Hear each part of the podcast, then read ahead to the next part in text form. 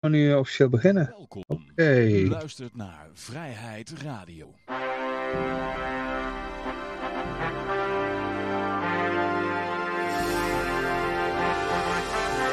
Ja, dames en heren, jongens en meisjes. Dit is weer een nieuwe aflevering van Vrijheid Radio. Leuk dat u luistert. We zitten hier gezellig in Café Libertaria met op dit moment eh, Peter en Yoshi. En mijn naam is Johan. En Jan-Mark is in de chat. Dus eh, ja, En er staat, eh, ik zal het even corrigeren, Jan and his fiets. oké, Jan is een fiets. Oké. Oh, misschien is het wel helemaal niet Jan-Mark. joh. Nee, ik denk het niet. Nee, in ieder geval, hij kon er niet in levende lijven bij zijn, zei hij. Dus, eh, nou ja, in ieder geval Jan en zijn fiets zitten in de chat. Oké. Eh, goed, ja, eh, laten we gewoon beginnen. Zover ik weet zijn er geen protesten. Wat er wel is, is zijn LP-borrels. Misschien kan iemand even de, de borrels erbij halen. En de. Liberland verjaardag, hè, volgende De week. Liberland verjaardag is er ook nog.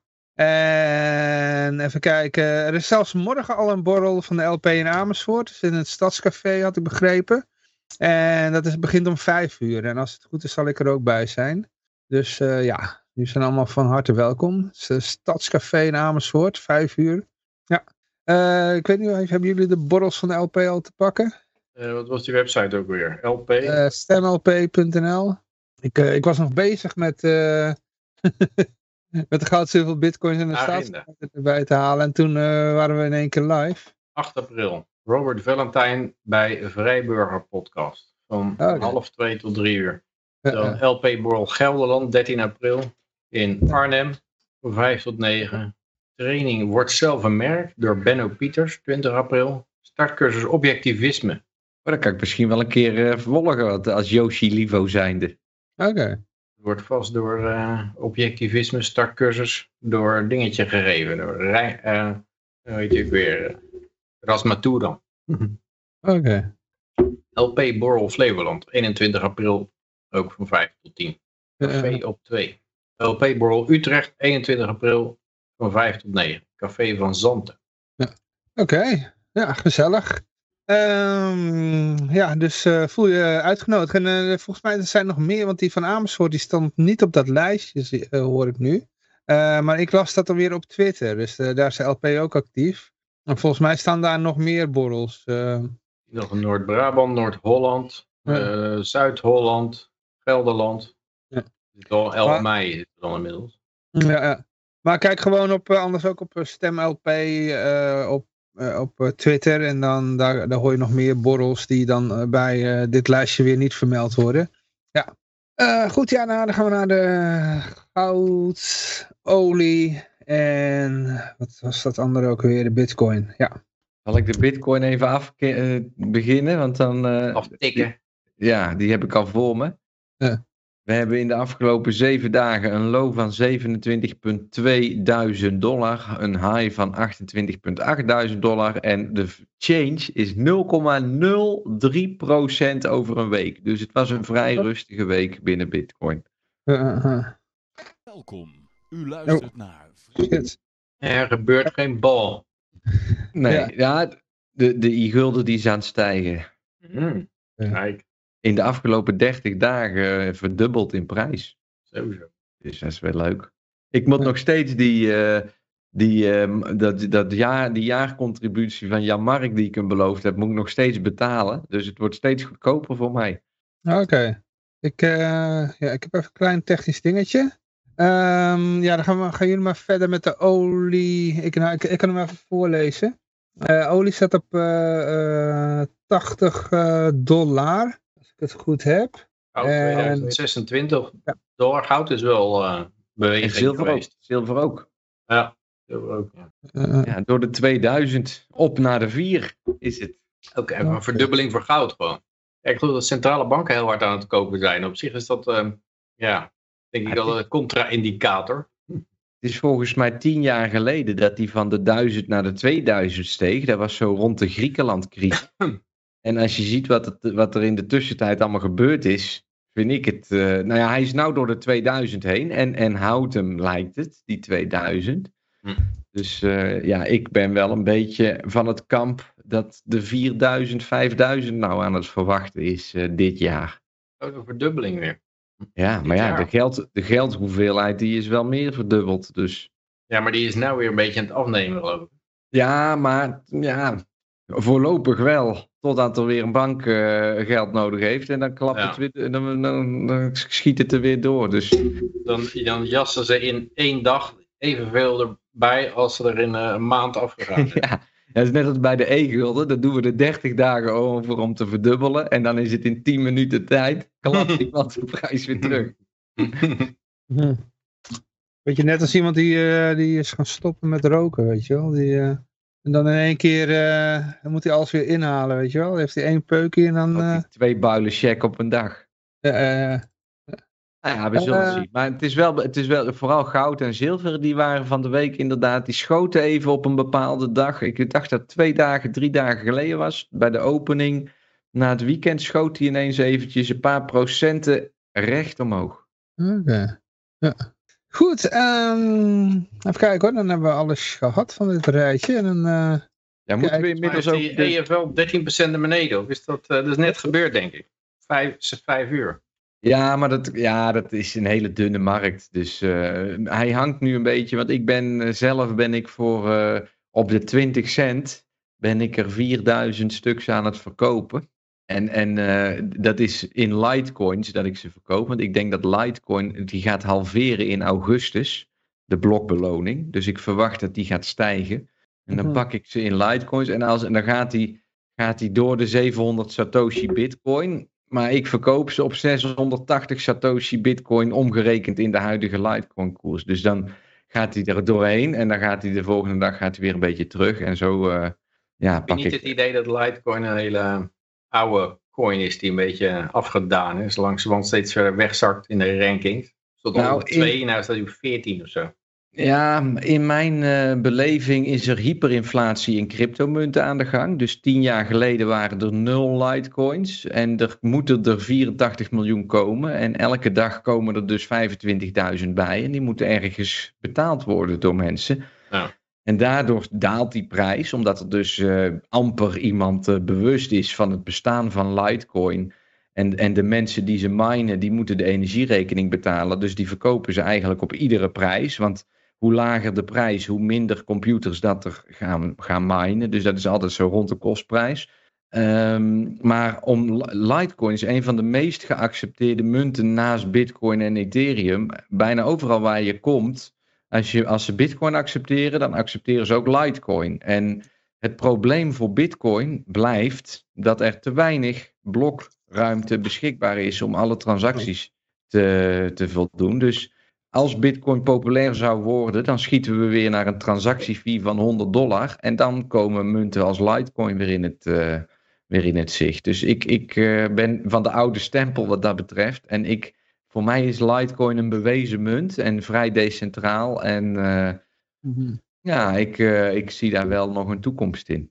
is vaak Ja, veel... Ethereum is waarschijnlijk ook heel duur, maar ja, de, de, de low cost zit allemaal op die level 2's, hè? Mhm. Arbitrum en Optimism en eh, dat soort dingen. En voor mij is Ethereum is heel erg gecentraliseerde munt en, en is volgens mij ontzettend opgekocht door eh, traditionele fi traditional finance. Tradi- en, en die zijn nu dat het Ethereum naar proof of stake is gegaan. Die hebben al die munten zo rond de 100 dollar eh, opgekocht, tot 500 dollar. Nu staat die op anderhalfduizend. En krijgen ze daar dus een rendement op als ze die munten steken. Dus dat is ehm, ja, het perfecte verdienmodel. Dus voor mij is die, die Ethereum zwaar overprijsd. Betekent niet dat die niet alsnog verder omhoog kan, want er is gratis geld nog steeds. En eh, weet je wel, ze douwen het waar ze het willen. Maar ja, voor mij is Maar straks krijg je dit, die Shanghai vork, of die eh, upgrade, dat, eh, dat je kan eh unsteken. Mhm. Zou het dan niet zo zijn dat, dan- dat het een heleboel obligatiehouders trekt, zo'n rendement? Ja, Dat zeker. is natuurlijk een Dat- ontzettende bak geld. eh. Als het, als het gereguleerd wordt, wel. Want die obligatiehouders, dat zijn vaak instellingen die met andermans geld speculeren. Die mogen niet zomaar een Ethereum kopen als dat niet aan allerlei regels voldoet. Dat is geen vrij beschikbaar geld. Dat zit in allerlei, ja, alle achter, in, in tranche, dat zit allemaal achterlei, sorry, achter allerlei regelgeving. Dat jij eh, pas mag investeren in iets als het bepaalde, aan bepaalde regels voldoet. En, en als je dus Ethereum gereguleerd gaat krijgen, ja, dan kan inderdaad eh, bijvoorbeeld een pensioenfonds ineens een paar miljard erin gooien. En dat, dat is waar de, ja, ik noem dat altijd maar de maximalisten altijd op hopen. En die willen een gereguleerde munt zien. Maar dat is niet mijn eh, toekomst die ik voor crypto Nee. in oog heb. Nou ja, er zijn natuurlijk ook nog wel wat gewone mensen. Dat zag je bij die SVB-bank. Die, die ontdekte opeens van, hé, hey, ik krijg maar 0% rente hier. En eh, ik kan een eh, CD kopen of zo, zo'n Certificate of Deposit voor 4%. Dan schuiven ze opeens in, in een korte tijd een paar miljard, of nee, meer, 140 miljard of zo was er, was er verdwenen. Ehm, Ja. ja, er zijn ook altijd private partijen die het kunnen doen. Maar het echte grote geld, dat, dat zit vaak helemaal vast achter van allerlei wet en regelgeving. En ook als jij bijvoorbeeld net als een Elon Musk eh, eh, een paar miljard bezit, dan kun je dat echt niet zomaar ineens even in die Dogecoin gaan gooien. Dat moet je volgens mij echt wel eh, ja, van tevoren allemaal aangekondigd hebben. En precies, dat ze precies weten van vooraf wat jij gaat doen. Dat ze die markt een beetje kunnen frontrunnen. En dan eh, mag jij die miljard wel in de Dogecoin gooien. Dus ik. Ja, Ja, het is in ieder geval dat aandelen in een eigen bedrijf, die, die, die mogen ze niet zomaar eh, gaan verkopen. Ja. ook dat. Ja. Kopen. Dat moeten ze allemaal inderdaad van tevoren doen. Maar ook dat geld, dat, dat komt eigenlijk uit Tesla. Dat, dat, dat, dat mag hij dus niet zomaar even uit Tesla halen. Weet je wel? Dat moet toch op een bepaalde manier eh, zit, dat, zit dat vast. En moet hij daar ja, allerlei boekhouders eerst naar laten kijken en goedkeuren. Voor anders wordt hij misschien aangeklaagd voor onbehoorlijk bestuur en hoofdelijk aansprakelijk gesteld in het geval dat het fout gaat. Dus Ja, daar is hij al geweest met zijn eh, funding secured. ja, dat klopt. Maar, mensen, er worden ook nog e-guldens weggegeven. Wat chic idee. Hoppakee. Ja, als je nog geen wallet hebt, hierboven eh, zie je dan eh, efl.nl. Daar heb je zomaar gratis een wallet als je daar naartoe gaat. Eh, schrijf al je gegevens op daar als je hem eenmaal hebt. De Ik heb nog een heel pincode, ik heb nog pincode. een klein leuk nieuwtje.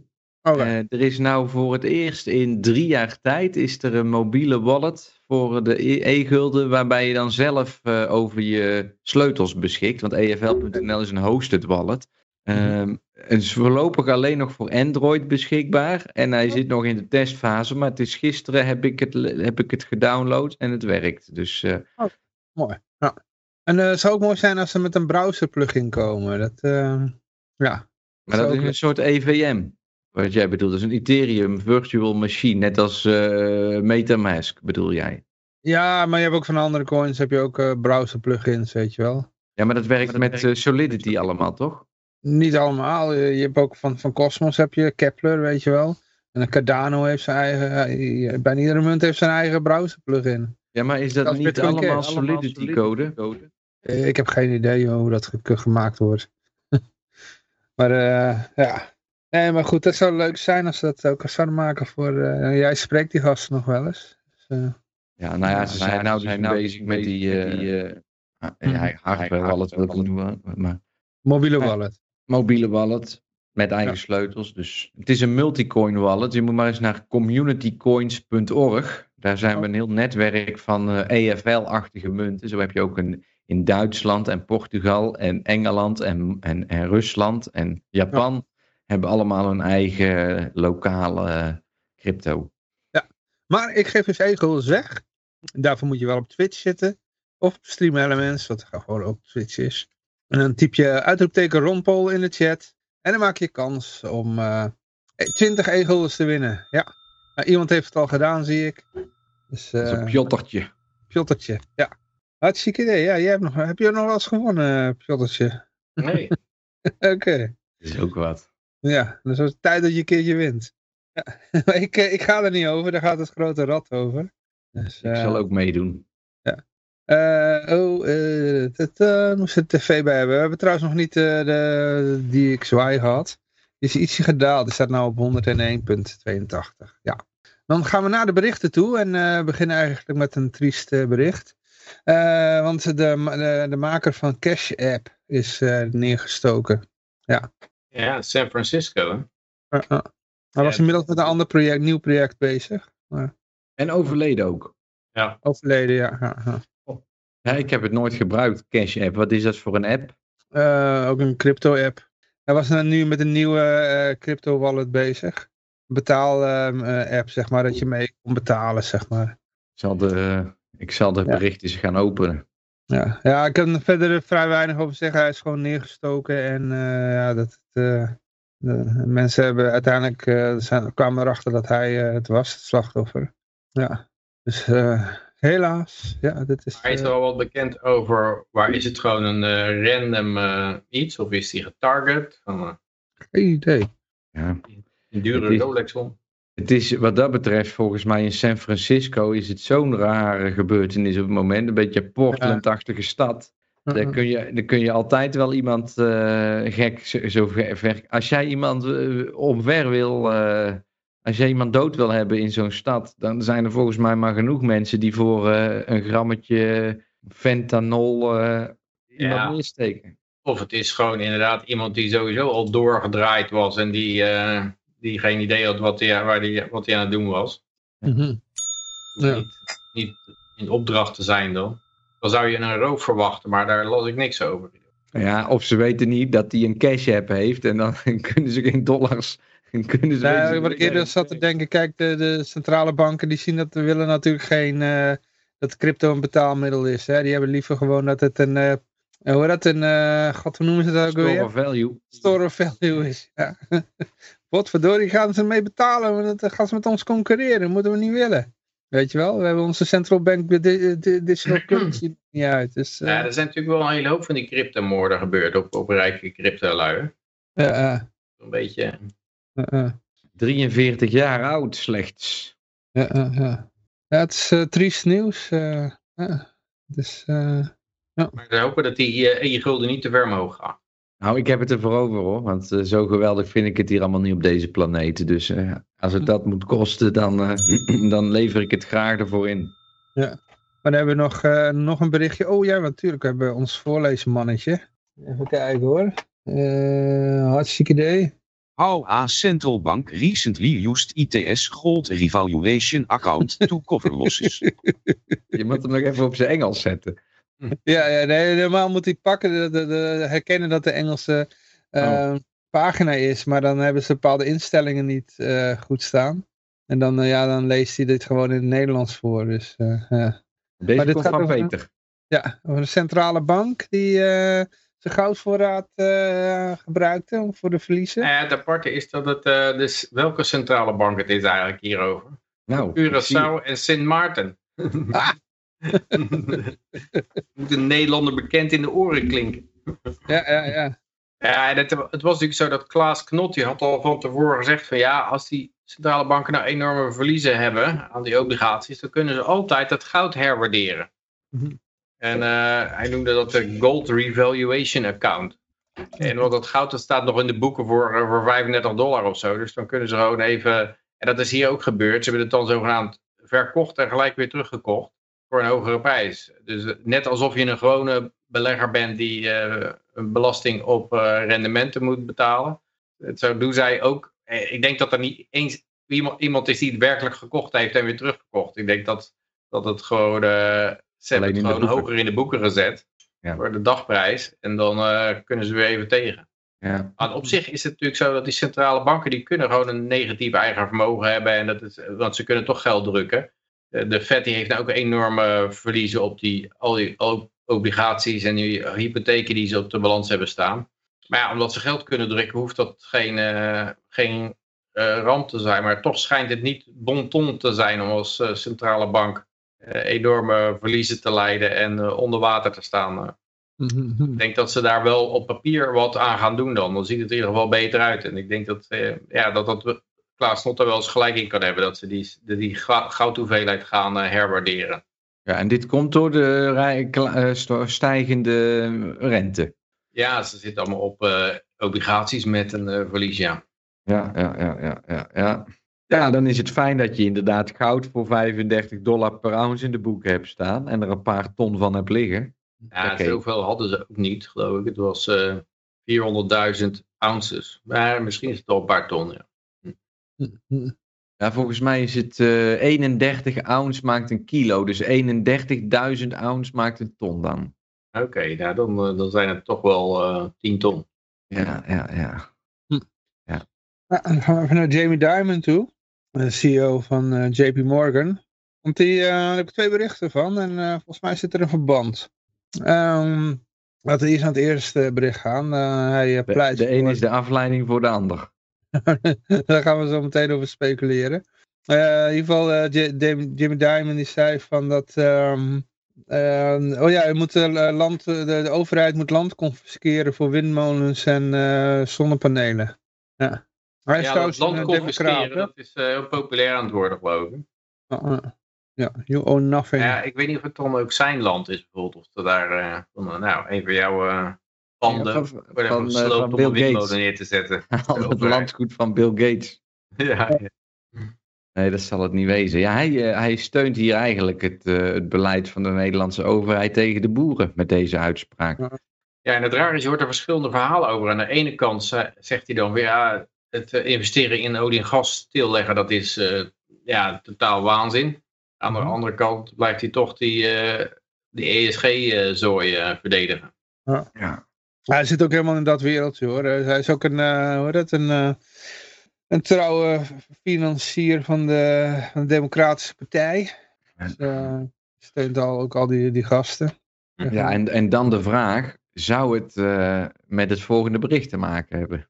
Ja, ja inderdaad. Want eh, hij, eh, waarom begint hij in één keer zo te praten? Dat zou misschien te maken kunnen hebben met het volgende. Eh, de kans is namelijk zeer groot dat hij eruit gewipt gaat worden. Om, want ja, hij, in mei, volgens mij in mei, hè, dan moet hij voor een, naar een hoorzitting komen over, Jeffrey Epstein. ja, over de Jeffrey Epstein connectie. Met, dat JP Morgan die had Jeffrey Epstein als klant. Ik vind het raar. Er zijn ook bakkers die hadden hem als klant. Eh, eh, Dat wil nog niet zeggen dat je dan eh, dat je daarmee schuldig bent of zo. En ook, ook niet, dus als je een bank bent die... eh, Ja, maar hij was op een gegeven moment veroordeeld, veroordeeld weet je wel. En dan had hij, hadden ze eigenlijk zijn eh, ja, account moeten verwijderen. Dat hadden ze niet gedaan. ja, maar Kijk, ook je dan, moet- als je veroordeeld bent, mag je geen bank, bankrekening meer hebben.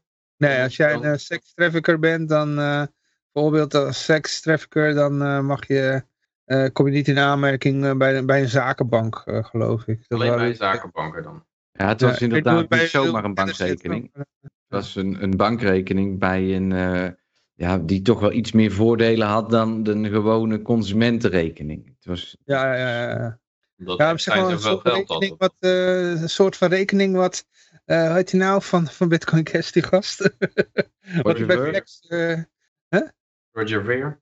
Ja, wat Roger Veer had bij Flex, eh, hoe heette dat nou ook weer? Coinflex. Bij Coinflex, ja, dat je een soort, eh, dat je- alles kan doen en maken wat, wat eh, dat er niemand ernaar naar kijkt.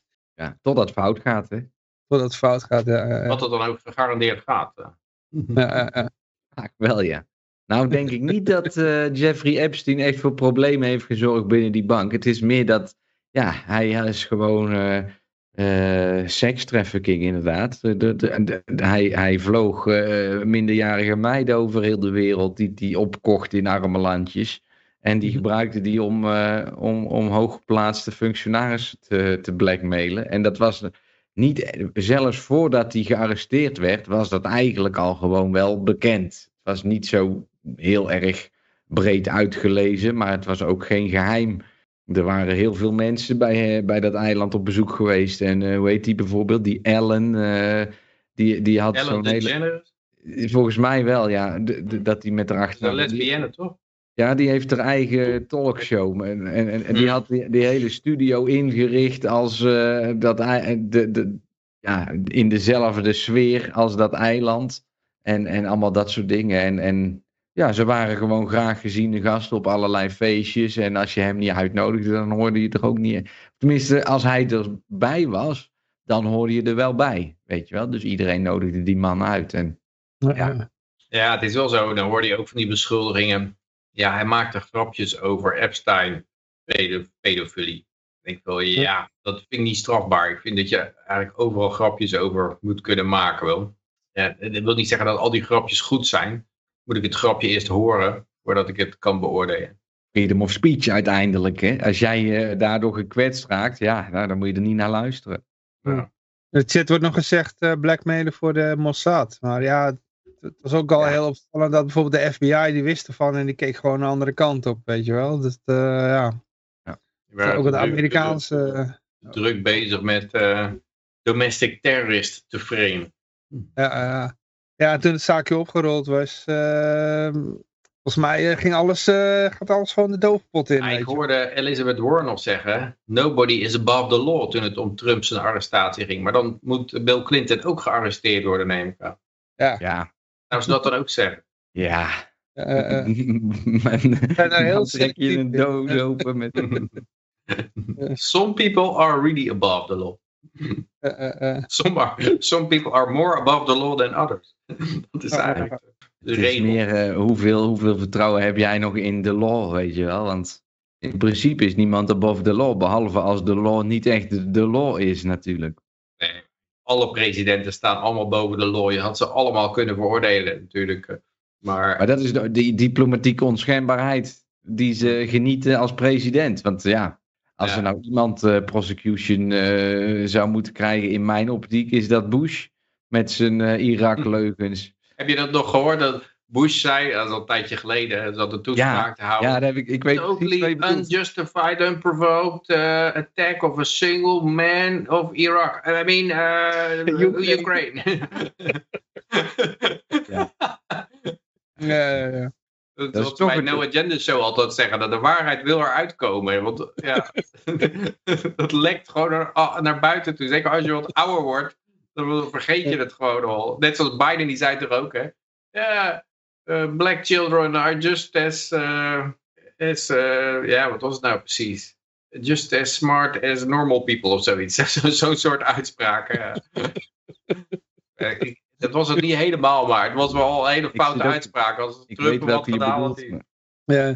Maar dat, dat, dat mokkel, dat, eh, die, eh, die woordvoerster van de, van de Biden administration, weet je wel? Die, eh, die had, nou, wat, wat zei ze nou laatst? Oh ja, eh, Dit is de uitspraak trouwens. Poor kids are just as bright as white kids.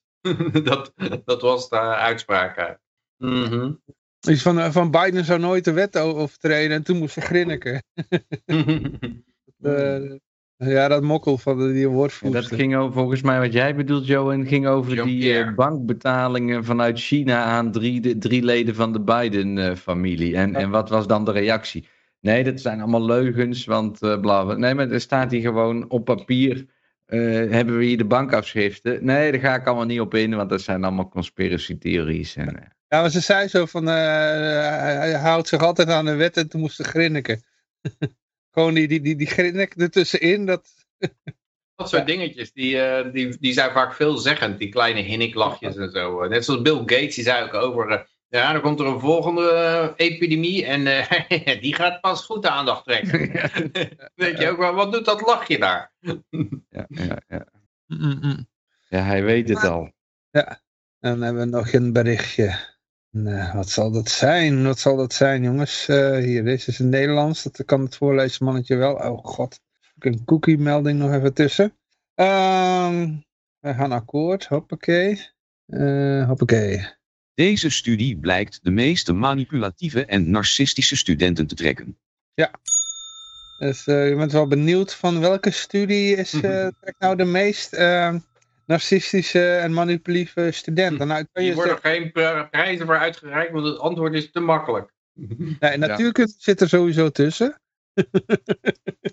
maar Nee, die, maar het was politiek en recht. Ja. ja, ja, ja. En Politiek en economie staat er ook tussen. Dus ik heb economie gedaan. Dus eh, ja, ach. Hm. Ja. En die e-gulden nog eens omhoog praten. ja. ja, en jezelf Yoshi Livo durven noemen is ook heel wat natuurlijk. Hè? Dus Eh, ik krijg het vaak naar mijn hoofd geslingerd. ja, er staat volgens mij ook nog ergens van wat, eh, wa- waar je wel eh, wat politiek correct bent. Met welke studie. Ik weet niet meer uit mijn hoofd, maar het zal wel iets van lesbische danstherapie zijn of zo. Of sociologie.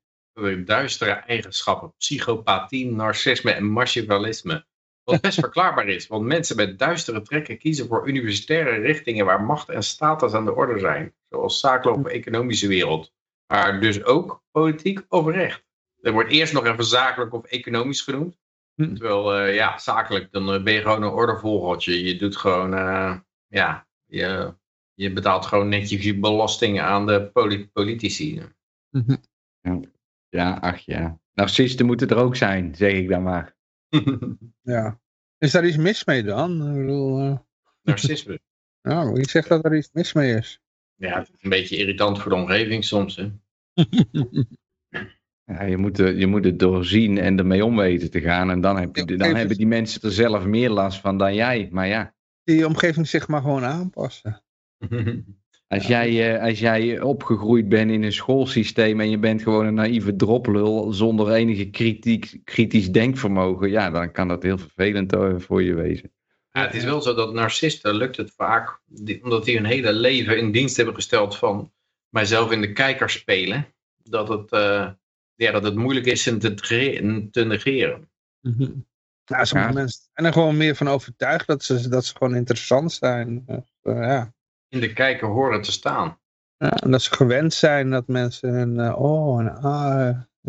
Ik zal toch nog een keer mijn, eh, mijn eh, artikeltje wat ik voor Liberland eh, geschreven heb even delen, jongens. Dat vind ik nou toch even wat Oh toepassing. ja, ooit in de groep. Ja. Maar goed, het is verder een onzinbericht eigenlijk. Maar ik had het even gewoon ertussen gegooid. Ik vond het wel grappig dat... eh, Het is ook moeilijk objectief te bepalen wat, wat, eh, Ja. wie nou een psychopaat is of waar. ik denk dat het, eh, als je het op methode gaat bekijken, het onderzoek, dat het eh, snel door de mand valt. ik denk dat het echt zo'n... eh, Ik heb drie vrienden gevraagd en, eh en daar wat Ja. bij verzonnen. En eh, ja, het gaat voornamelijk om de, om de headline. Hè. Als je een headline weet te creëren die de aandacht trekt in de media, dan, eh, ja, dan eh, krijg je weer punten voor je. Dan heb je publicatiepunten verdiend. Eh, maar we blijven nog even in het onderwijs. We hebben hier, dat is ook wel grappig. Eh, ja. Ik, ik zal zal even kijken of het voorleesmannetje het aan kan. Oh, ik, kan ik kan het niet selecteren. Shit, jammer.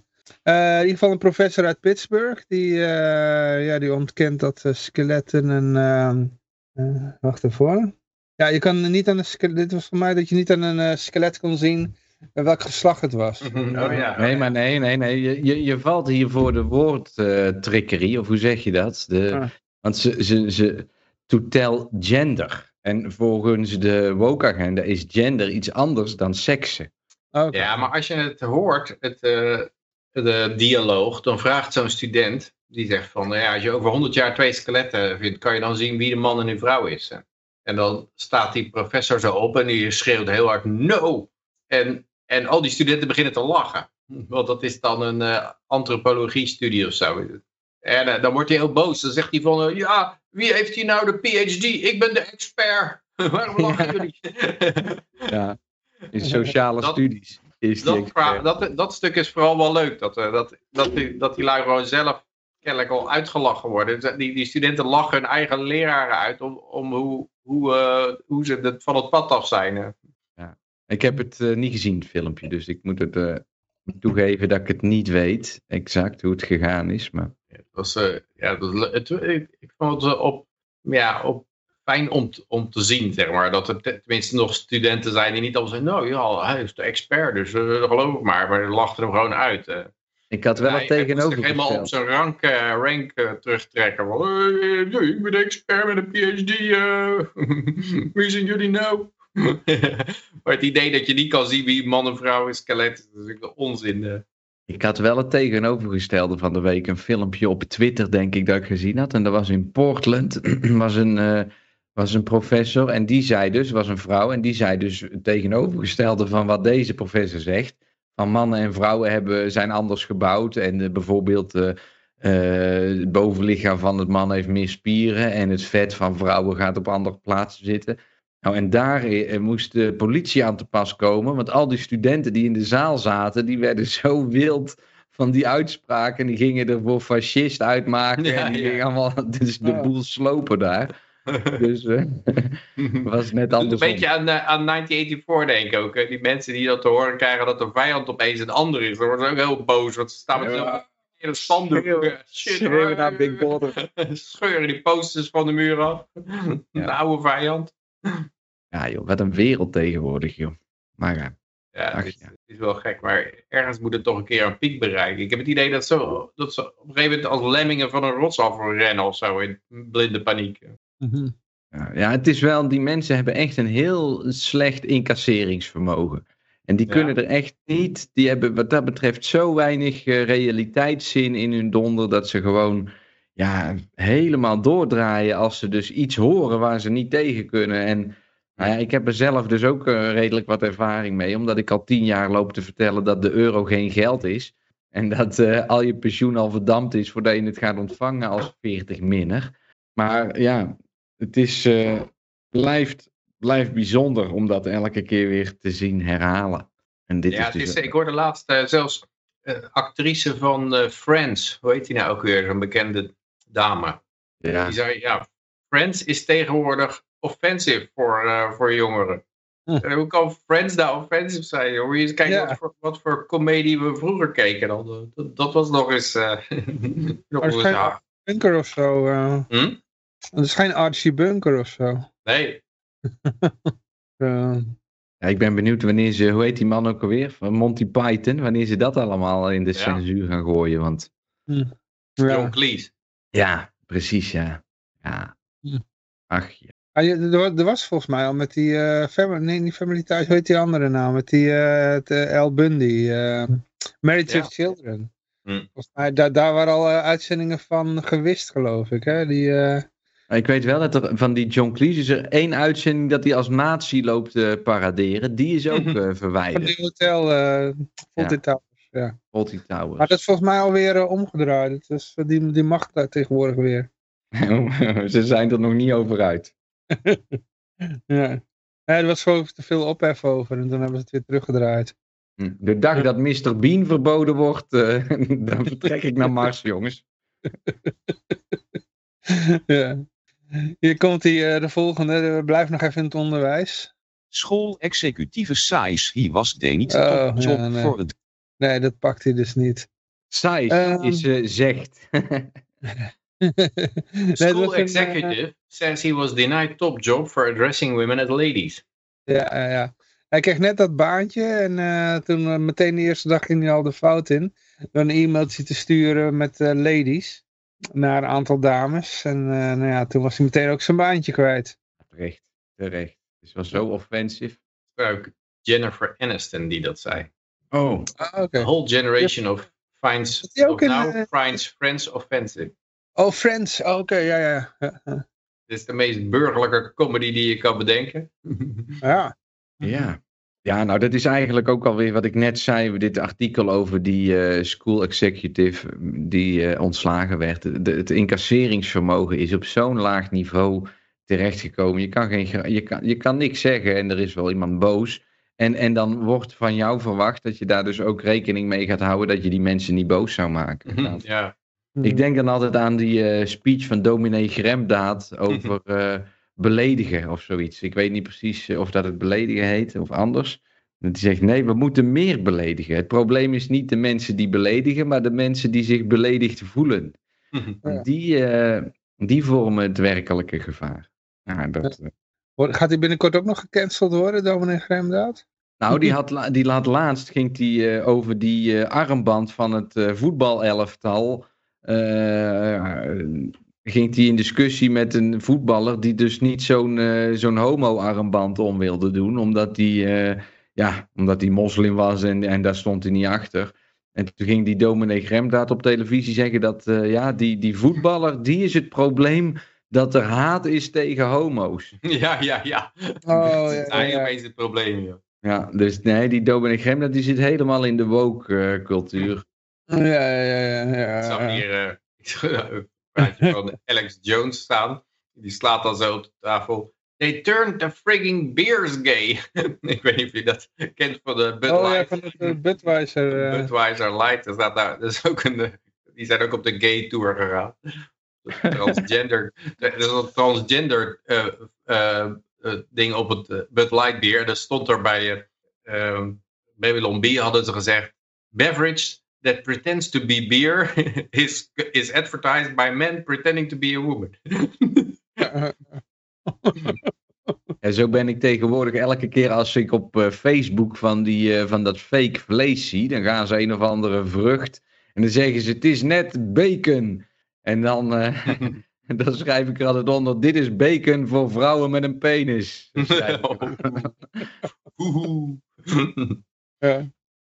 Ja. Eh, nee, goed, ja. Ehm, oh ja, we waren bij de, ja goed, het onderwijsgedeelte heb ik verder niks meer over te zeggen. Nou, Binnenkort ook in Nederland Je te kan verwachten. tegenwoordig uh, baan geweigerd worden voor van alles en nog wat. eh.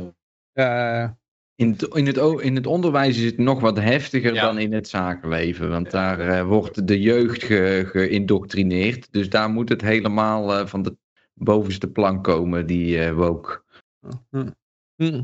En degene die zeg maar de hele schooltijd eh, overleefd hebben en nog steeds eh, normaal gebleven zijn, die hebben dan een succesvolle carrière in het zakenleven.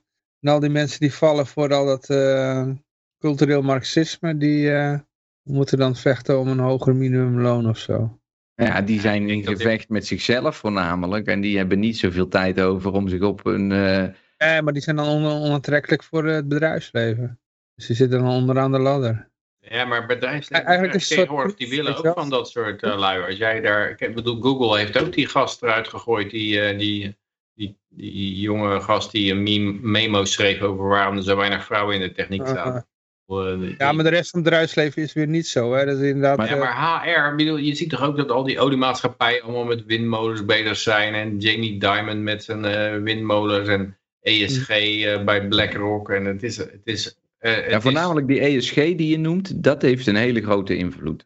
Ja, want al die bedrijven die moeten hengelen naar dat geld. Dus die beginnen allemaal een, eh, een statement te maken daarover. En, en ik denk dat het, ze, ja, dat het ze verder een worst zal wezen. Maar ja, er zit iemand op HR die er wat om geeft. En er zit iemand bij de financial department die zegt... hey, als we dat BlackRock, BlackRock geld willen blijven krijgen... dan moeten we, moeten we die- deze punten promoten. Mhm.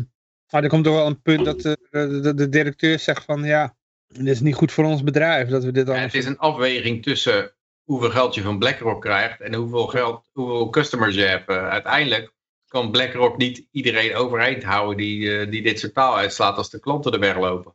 Ik denk Ja. ook dat de, de wal het schip een keer keert. Je zag, de- vandaag was trouwens het BlackRock hoofdkantoor in eh, Parijs bezet, hè? Oh, Oh. ja joh. Door demonstranten. Dat was ook van de week of twee weken geleden. Hadden ze op de ECB hoofdkantoor hadden ze een heel groot Bitcoin logo geprojecteerd. Heb je dat meegekregen? Nee. Inform yourself about Bitcoin. Met een heel groot Bitcoin logo op de ECB hoofdkantoor in Frankfurt. Ik weet nog, een paar jaar geleden was er nog iemand met een stukje karton hè, die achter Janet Yellen ging staan. Ja, Bitcoin. Ja. Dus er no more crisis in our lifetime. Eh, eh, eh. ja. Ehm, maar dan gaan we naar de meme lore toe. New Ja. York City jury finds Douglas McKay guilty in first ever meme trial after making memes that disparage Hillary Clinton in de 2016 election.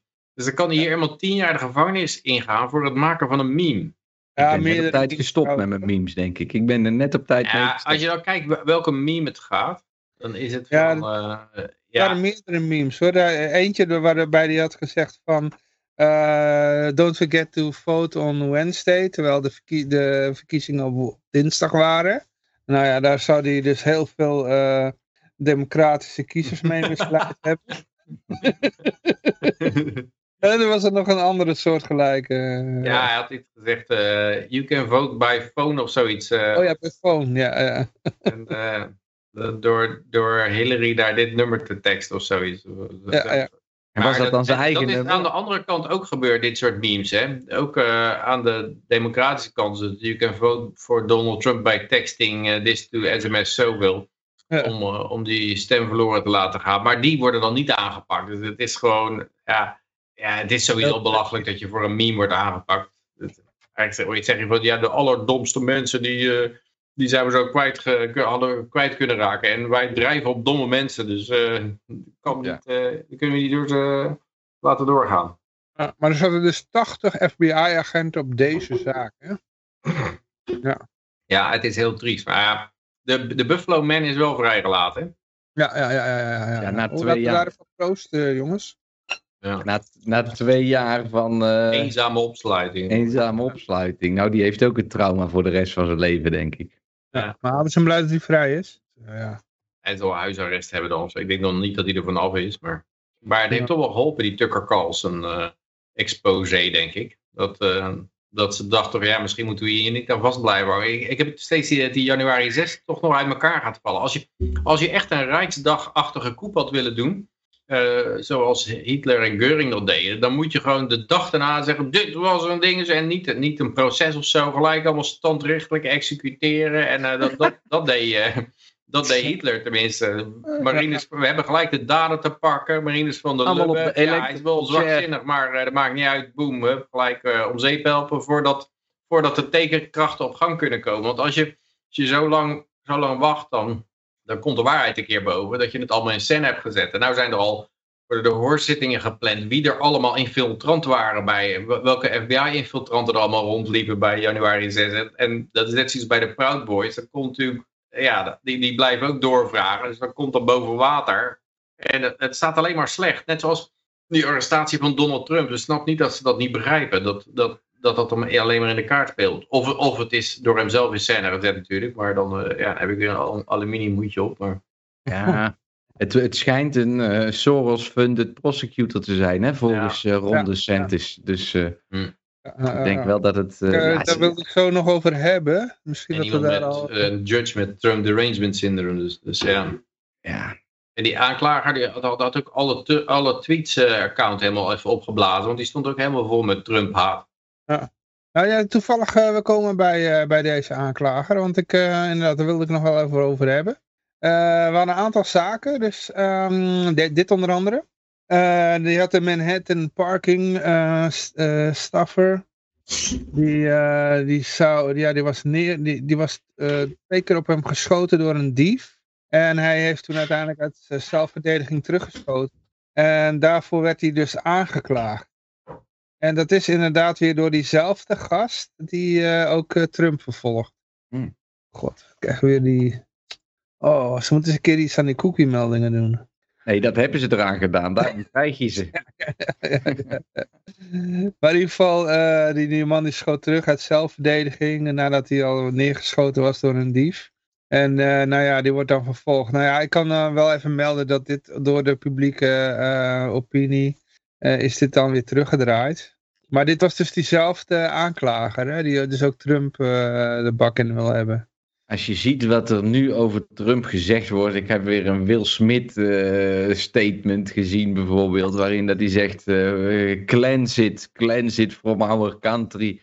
Jongen, die mensen die zijn zo radicaal. Het is echt, ja, is, ik ben echt benieuwd hoe wij over 50 jaar, of tenminste als we er dan nog zijn natuurlijk jongens. Maar en, en hoe dat we terugkijken op deze tijd. Want ik heb echt het idee dat het een... eh, ja, een keerpunt in de tijd gaat zijn. Hoor. Ze proberen de, de toekomst een bepaalde vorm te geven, maar als het misgaat, hoe, hoe gaan we dan deze afgelopen, nou laten we het kort houden, deze afgelopen drie jaar verklaren wat er gebeurd is met al die eh, ja, gender ideology en al dat soort eh, Ja. radicale figuren die denken nu mainstream te zijn. Hè? Omdat dus eh, ja, de New York Times en allemaal dat soort eh, artikelen continu maar hun gelijk geven. En dat ze dus echt denken van ja, ik sta in mijn recht. Er was van de week weer een Extinction Rebellion protest in Nederland, waarin je echt interviews met mensen, dat je denkt van goh, wat is het toch treurig dat jij jezelf zo hebt laten beetnemen, dat dit echt jouw levensovertuiging is, weet je wel. En eh, Doe, doe een beetje je onderzoek en, en, en, le- en, en lees niet alleen de NRC en Trouw en eh, de NOS-journaal, maar ja, er, er zijn echt heel veel mensen er- ernstig verward. Ja, ik heb op, op zich heb ik zelf niet het idee dat de geschiedenis anders is dan andere keer hoor. Maar als jij wel in, eh, als ik terugdenk aan hoe het in mijn tijd was, toen ik een tiener was, dan liepen we ons ook allemaal druk te maken om van alles en nog wat.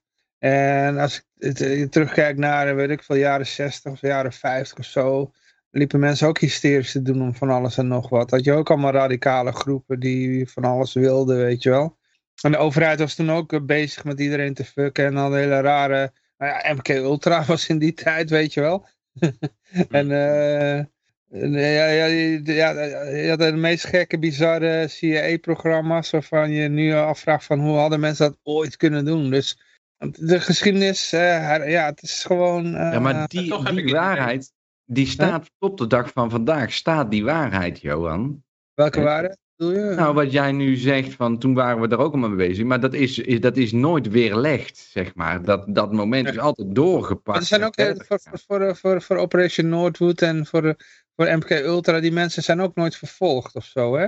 Nee, Nou, omdat het nog is niet steeds doorgegaan, dezelfde dat is, macht dus, eh, dat is niet doorgegaan, maar ik bedoel, eh, MK Ultra, die gast die dat wil, deed, en er zijn heel veel mensen dus eh, in, in zo'n psychologisch eh, programma terechtgekomen en uh, gehersenspoeld en noem maar op. De, de dader is nooit vervolgd, weet je wel? Dus, eh dus ze komen er allemaal mee weg.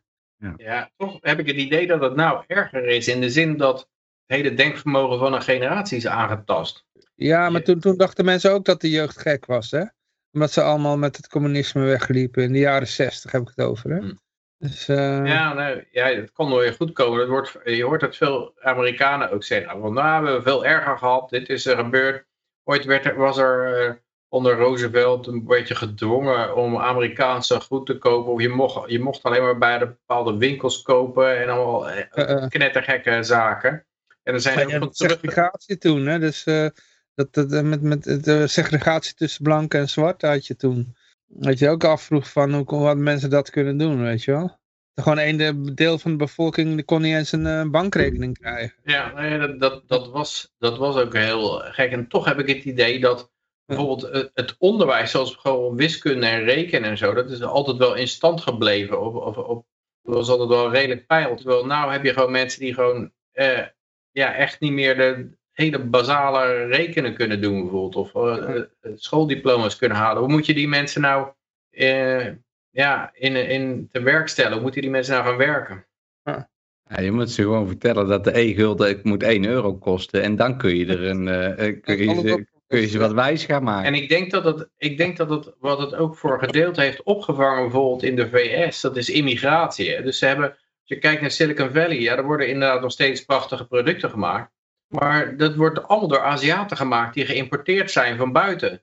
Eh, Dus, dus daar, die hebben, en dat is bij het Romeinse Rijk ook zo, naarmate de, de oerbevolking zeg maar eh, knettergek wordt, wordt, worden de werkende mensen, die worden geïmporteerd om de zaak overeind te houden. En ik denk als dat, op- dat ophoudt, dat het dan een keer, eh, ja, dat het dan moeilijk wordt. Ik ben wat dat betreft blij dat ik buiten de NAVO ben gaan wonen vijf jaar geleden. Want dat heeft me wel goed gedaan. Eh, eh, eh, eh. Mm. Ja, dat, eh, ja, dat hele reshoring ook wat ze willen doen dan in de VS. Dat zeggen ze, ja, in Europa ook, ook wel. Zeggen ze, ja, de chips, ma- chips maken in Taiwan, dat kunnen we niet, eh, dat is te veel risico. Weet je wat, we gaan chips in Amerika maken. Dat, dat kan je gewoon niet doen. Je kan niet eens, eh, je kan niet eens in Europa in ieder geval de vergunningen krijgen om een schuurtje in je tuin neer te zetten. Omdat, het- omdat, omdat je dan een, een, beschermde worm eh, om zeep helpt. Want dan moet je een hele fabriek gaan neerzetten met allemaal chemicaliën en, en dingen om chips te maken.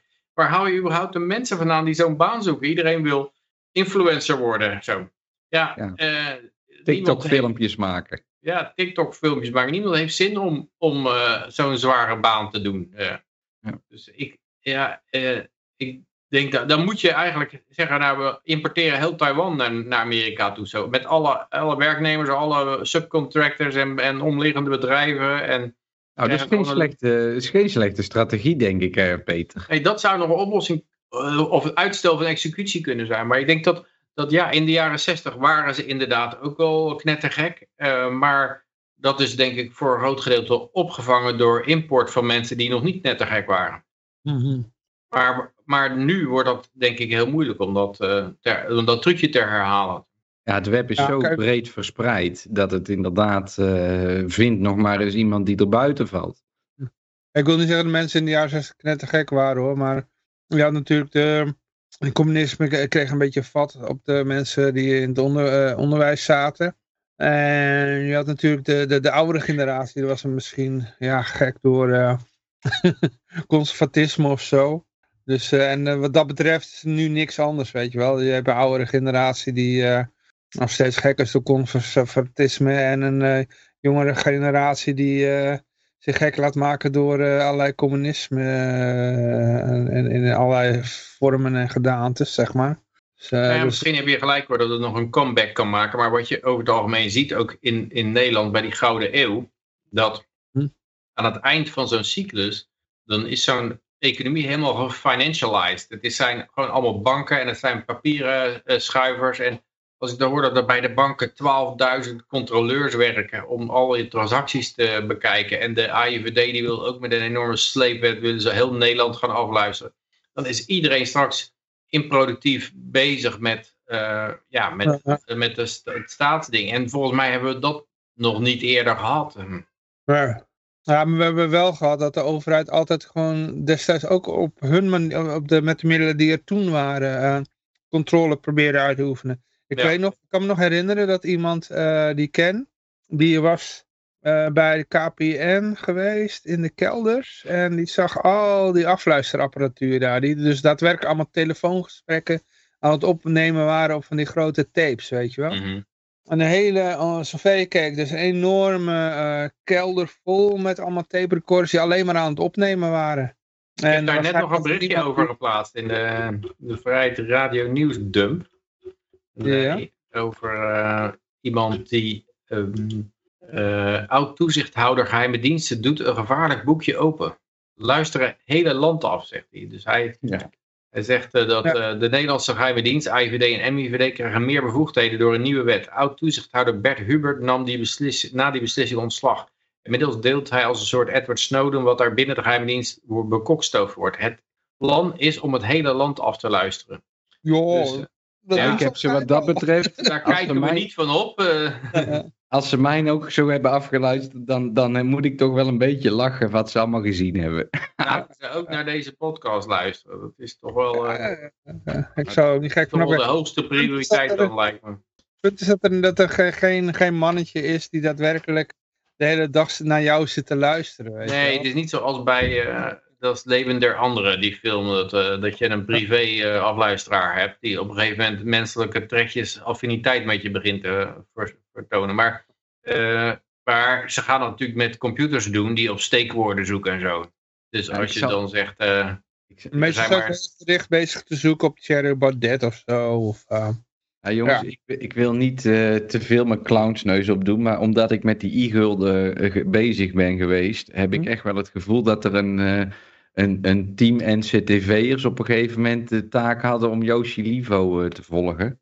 Hm. En daar heb ik een aantal keer Kijk. eh, een aanvaring mee gehad. trekjes gesproken. Nee, ja, nee, oké, je mag het allemaal zo vinden. Je mag het allemaal zo vinden, maar er zijn wel dingen gebeurd dat ik denk, nou, het, en als je het eh, precies door dit soort artikelen, kan het eigenlijk niet zijn dat ze het niet gedaan hebben, weet je wel. Dus, nou ja, whatever, het maakt het niet uit. Ik weet niet wat ik erover wil zeggen verder, maar... Ja, het punt is een beetje dat ze bij de Sovjet-Unie hebben ze dat natuurlijk ook, nou, ze enorme kaartenbakken. En met ook alle gegevens van iedereen en nog wat. En uiteindelijk konden ze daar gewoon heel weinig mee. Want eh, ja, voor een gedeelte was het natuurlijk logistiek onmogelijk om al iets terug te vinden daarin. Eh, en voor een gedeelte, de- ja, dat zou je zeggen, dat kan nou technologisch opgelost worden. Dus je kan alles vinden als je zegt, eh, geef me een heel dossier over Yoshi Libo. Dan krijg je waarschijnlijk, eh, eh, kan je het door computer helemaal eh, laten samenvatten. Maar het punt blijft nog steeds, het, het probleem denk ik voor ze blijft, als ze dat in gaan zetten en het loopt een beetje in de kijker, dan, dan zijn ze gelijk een wapen kwijt. Het is een wapen volgens mij wat heel snel bot wordt. Want, Het het wordt gebruikt om iemand te compromitteren. Ja. Dus, maar het is heel makkelijk neem ik aan. Dat ja, was heel makkelijk. Maar het punt is dat ik nooit de, de stap heb gezet om het nodig te hebben. Zeg maar. Want ik ben nobody. Niemand die mij kent, niemand die er een fuck om de e-gulden geeft. Dus al die energie die ze daarin hebben gestoken, is tot op vandaag de dag compleet waardeloos Ja. geweest. En dat denk ik ook, als je in China schijnt dat het leger, het, het patrouilleleger op het internet groter is dan het eh, echte leger. En Ja. dat kan je volgens mij niet volhouden, omdat het gewoon enorm veel geld kost. Eh, dat is net zoiets als die, die, al die lui die die bankentransacties, die 12.000 man die al jouw transacties lopen te checken. En die laatst Henk Westbroek, die een paar duizend euro opnam, gelijk eh, zijn bankrekening werd afgesloten, omdat het een verdachte Oh. transactie was. Heb ik niet meegekregen. Eh, ja, Ja. ja, het was ook zo vroeger, waar, waarom, waar heeft u dat geld nodig? En toen zei hij geloof ik van, nou, om een zwarte werk, zwartwerkers te betalen. toen, was het gelijk afgelopen. Je moet daar geen grap over maken tegen dit soort lui. Heb geen gevoel voor humor. Dat is een, Oh, ik ga hem even uitnodigen. dat is een, eh, ja, dat is iets wat uh, vereiste is bij, het, uh, bij, het, bij aanname. Maar ja, ik denk dat dat ook onhoudbaar is voor die bank. Als die banken al niet failliet gaan aan een enorme obligatieportefeuille die onder water staat, dan gaan ze wel failliet aan, aan, aan woke shit en, en controleur en overheid functies. Dus, ik heb nou van, van, Madeleine, van Madelon Vos begrepen dat je tegenwoordig 25 cent moet betalen als je een overboeking doet van je spaarrekening naar je betaalrekening bij de Rabobank of zoiets. Dus ja? Op de een of andere manier verdienen ze het dan toch wel weer terug. Nee, ze brengen heel veel kosten in rekening, maar dat, dit mondt erin uit dat, dat mensen uit de banken geduwd worden. Dat uh, ja, bijvoorbeeld mensen die twee rekeningen hebben, gaan er dan maar eentje één op nahouden. Of ze, ze, gaan, ja, ze gaan dingen combineren, of ze gaan uh, ze gaan bitcoin gebruiken. Ja, misschien gaan ze uiteindelijk zelfs inderdaad op de crypto over. Uh, als het maar erg genoeg wordt. Als het maar, als Ja, het maar op En Maar die banken het- gaan failliet. En ze kosten veel geld. Omdat, er, omdat ze allemaal kosten hebben. En dan op, een- op een gegeven moment. En de, en de euro gaat omlaag. eh, er komt een moment. Net zoals bij die SVW-bank. Dat al die klanten opeens zeggen. Woesh, nou zijn ze weg. Eh, Ik, wat dat betreft ben ik wel teleurgesteld in die Amerikanen. Dat ze op 1 april niet allemaal eh, het geld eraf hebben gehaald. Want dat was een heel verhaal dat ze de bankrun zouden organiseren. Maar het is toch niet gebeurd. Het zat door dat het 1 april grap was. Hm. Dat was op Maar, Reddit. Op Reddit. nee, eh, Ik weet niet of dit een 1 april grap was, maar eh betaal de ultra-rijken voor een duurzame wereld. Of nee, belast, sorry. Belast de ultra-rijken voor een duurzame wereld. Dan staat er een eh, Economic Forum eh, logootje over. Als volgende bericht. nou, ik ga eerst even. Ik, ik, ik moet even uit mijn broek huilen, jongens. Ik ben zo terug. Komt het door dit bericht? Ja, dat heb je World Economic Forum logo. Ja. spontaan je op laag. incontinentie van. Die komen met die idee. Om de ultra-rijken te belasten. Nou zou je zeggen. Er zitten alleen maar ultra-rijken in de zaal daar. Hè, bij het World Economic Forum. Eh, Dus eh, hoe gaan die dat dan eh, ik dacht dat interpreteren? het een 1 april grap was, maar eh, Waarschijnlijk zien ze zichzelf dan niet als, eh, als ultra-rijken. Ja, het zou kunnen natuurlijk, eh, 1 april grap. ja. Ze zien zichzelf denk ik niet als ultra-rijk, maar wel als degene die, die veel belastinggeld binnenharken. Aan de, ze zitten aan de ontvangkant natuurlijk. eh. Maar het zou best wel een 1 april grap zijn, want die gasten zijn niet te belasten. Want die gaan natuurlijk... eh, Oh, kijk eens. Op papier zijn ze natuurlijk heel arm. eh. En zij gaat huilen in 1, 2, 3. nee, gewoon een flesje Nee? melk. Nou, dat is allemaal heel goed. Ah, dat was... Heel Uh, uh, uh. leuk aan de melk. Hallo, ken je mij nog? Is weer weg. Oké. Leuk dat ze er even was. Eh, voor de mensen die eh, de podcast luisteren, even de dochter van eh, Peter, die kwam even langs.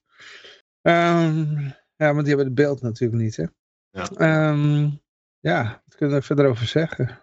Ja, misschien is het 1 april grap, maar ja, ik, ik, dat soort mensen die zijn nooit tegen belasting. Omdat ze weten gewoon, ja, er wordt een enorme pot geld gebouwd. En ik vis daar heel goed in, eh, in dat geld. Dus eh, ja, waarvoor zou je dan zorgen over maken? Dan, dan netto gaat er geld van anderen naar jou toe. Ja. Oh, je hebt ook die, die gasten, oh, hoe heet die nou weer? Die, eh, Als jij windmolens bouwt, heb je geen probleem met hogere belasting. ja, ene de, be- bekende democraat die had over zijn aandelen lopen te zeiken. Die, ben zijn naam kwijt. Over zijn aandelen lopen te zijn. Ja, het is een hele bekende grote aandeelhouder. Die eh, bij de Democraten, zo'n zo'n bekend mannetje is bij de Warren Democraten. Buffett. Warren Buffett, ja, Oh. inderdaad. Ja, die loopt altijd te roepen van, ah, belasten, rijken, Ja, belasten. ja, ja. Ja, want hij is natuurlijk, eh, hij Hij heeft krijgt bijna geen cent op de dat bank bekostigt staan. de bail-outs van de bedrijven die hij net voor, voor een dubbeltje Ja. heeft overgenomen.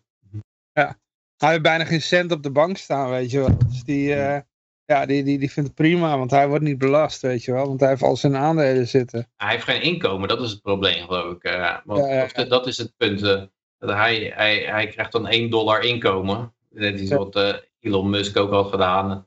En dan, dan betaal je dus bijna geen inkomstenbelasting.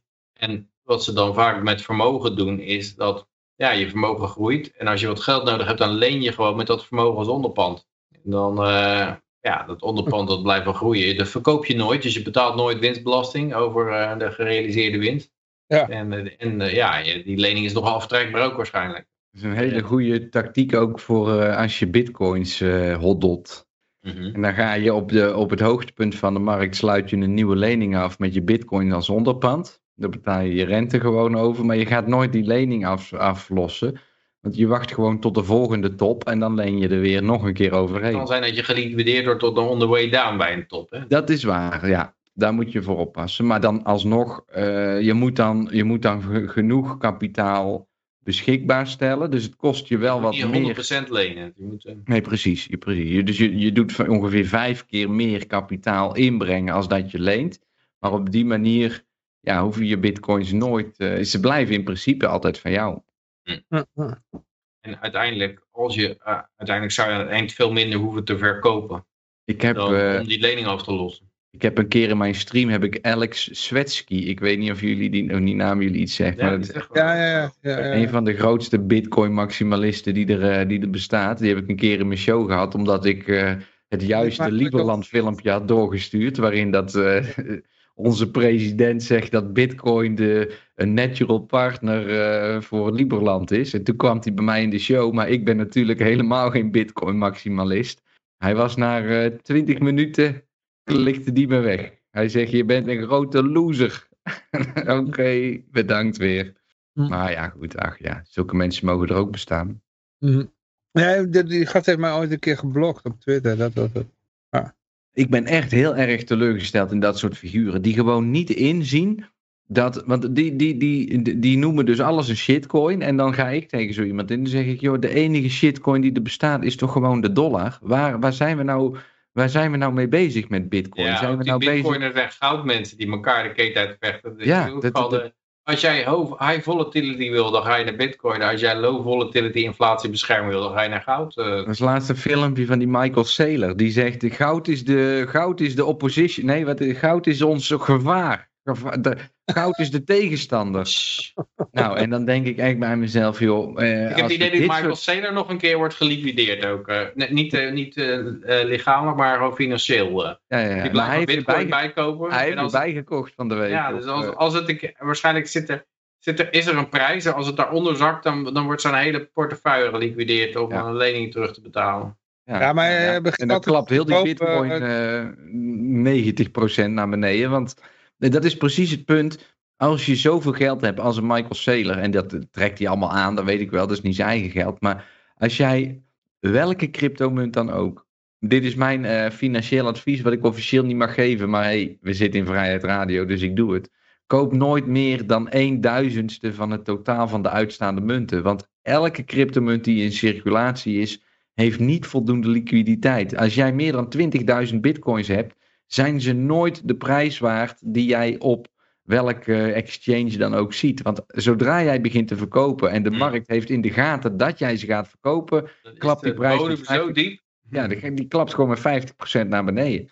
Als jij het geld direct nodig hebt, dan is crypto daarvoor niet de oplossing. Je kan één bitcoin... Nou, hangt er vanaf hoeveel, hoeveel geld je hebt. Zeg maar. Als je Ja, Michael Saylor miljarden te, hit, te, Dus je dan- daarom zeg ik nooit meer dan een duizendste van de totale hoeveelheid in circulatie. Dat betekent 20.000 bitcoins max. Heb jij meer geld dan dat jij 20.000 bitcoins kan kopen, koop dan daarna, weet ik veel wat, e-guldens bijvoorbeeld. Maar ook bij e-guldens, als je er 20.000 hebt, stop met kopen en ga in een andere munt investeren. Want je moet niet meer dan een duizendste van het totaal willen hebben. Want de markten zijn daar niet eh, voor bedoeld. Of tenminste, laat ik het anders zeggen. Er is niet één markt die, die zo'n grote positie on- ondersteunt. En dan ben je jezelf voor de gek aan het houden. Want het geld wat jij denkt te hebben, bezit je eigenlijk niet.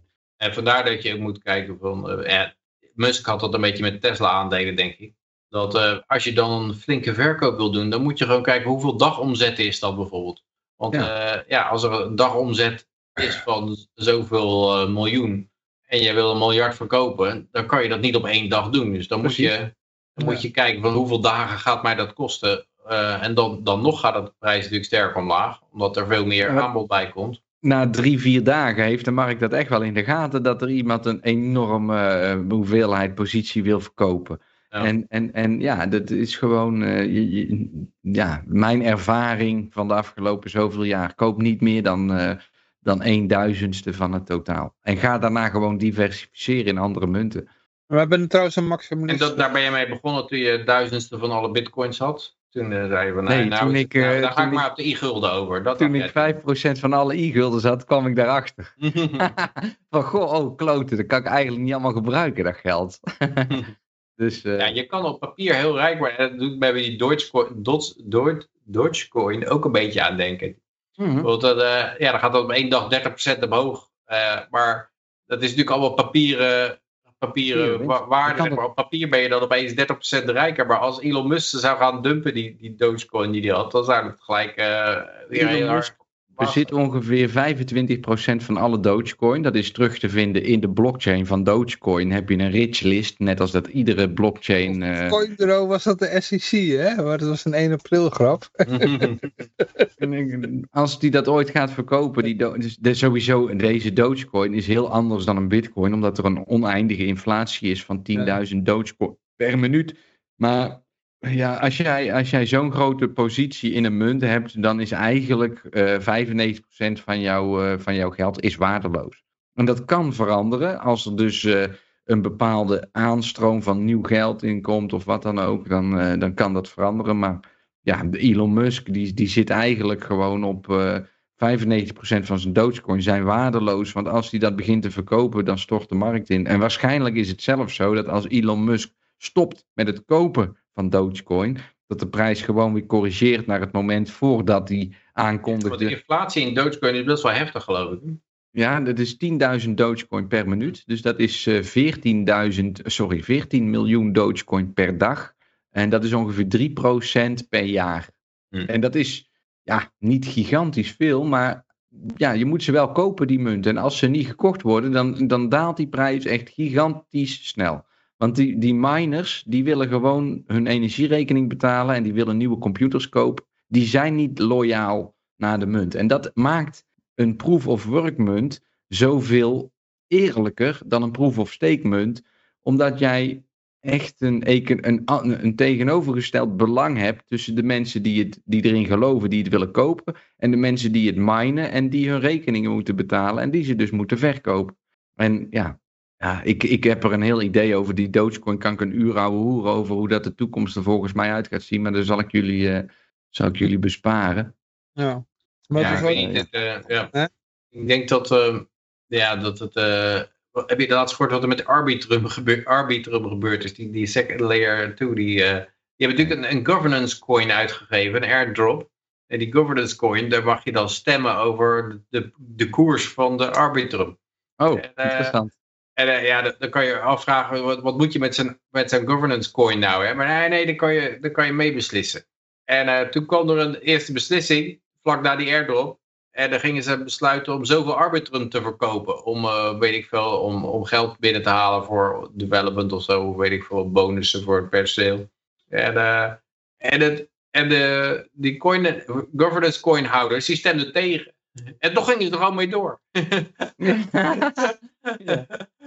Het is een beetje de Nederlandse politiek, zeg maar. Ja, was dat? Inderdaad, een beetje het Nederlands kabinet ongeveer. Ja. Welke coin was dat? Arbitrum. Arbitrum, nee, die ken ik niet. Ja, het is net zoals level, er zijn level 2's op, eh, die heb ehm, Polygon, Arbitrum, Optimism. Eh, ik weet niet precies Ah, ja. wat het verschil ertussen allemaal is, maar eh, ja, en de D-Link, dat is ook zo'n eh, distributed, distributed exchange, die zat er daar de grap mee te steken. Dus die hadden een voorstel gedaan om een, een, eh, een eh, Lamborghini van 900.000 dollar te kopen voor publications eh, doeleinden. dat was dan, daar moesten ze dan ook over stemmen. maar dat was eigenlijk een beetje om, om ze voor gek te zetten bij Arbitrum. was tegengestemd, hadden ze hem toch gekocht. ja, ja, ja. Eh, Ik heb ook al de- een keer eh, een, een Lamborghini gekocht hè, van mijn e-guldens. ja. Ik zal eens kijken of ik dat nog kan terugvinden, dat plaatje. Oh ja, Ja, het is een miniatuur. Wacht, van de merk, eh Merklin of zo. even kijken of ik hem terugvind. Mhm. Ondertussen ga ik het volgende bericht eh, aankondigen. Ons mannetje doet dat. Christophe van der Maat. Jongeren zijn bereid voor dit land te vechten. Dit werd ons eh, toegestuurd door een trouwe luisteraar. Christophe van der Matennaaier van Defensie. Oh jee. Maar die gaat ervan uit dat er eh, sneuvelbereidheid is onder de jongeren. Dat, Ja. eh, dat er een Ja. onderzoeksfinancier die dat gezegd heeft of zo. Dat krijg je waarschijnlijk te horen als je, dit- als je hoofd van die organisatie bent. Ja, die, je werknemers willen dolgraag sneuvelen. Ja. Maar ze zijn in elk tempo bezig raketten en wapensystemen te kopen. Maar ja, dit is ook... eh, en de, Bewitsman bespreekt de lessen van de Oekraïne-oorlog en de vereiste mentaliteit van de soldaten tegenover het niets ontziende Russische leger. Als militairen tot het gaatje gaan, waarom doet het kabinet het dan niet? Hij wil gewoon meer geld hebben om wapensystemen te kopen. Maar daarbij die waarschijnlijk weer meer in zijn zakken verdwijnt ook als eh, cadeautje daarvoor. was. Dus ja, het is... eh, en, en volgens mij kan Europa en Amerika, die kunnen helemaal niks produceren. Want ze kunnen, ja, die wapensystemen produceren. Produceren, dat is gewoon iets wat, wat er al in, in tijden niet in eh, Nederland gebeurd is. Ik zag er net een eh, meme voorbij komen. Ik weet niet of dat, eh, of dat een grapje was of niet. Maar was een, werd een, een, een workaholic werd daar geïnterviewd. En die workaholic zei, ik werk soms eh, 40 uur per week.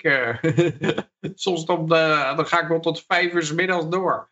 En dan denk je, als je productie wil draaien, dan heb je echt eh, dan heb je een heel ander soort mentaliteit nodig. Dat, dat doen we al, al decennia lang niet meer. In, eh. Mhm. Dus eh, ja, ik, ik snap niet hoe je wapens wil massa produceren.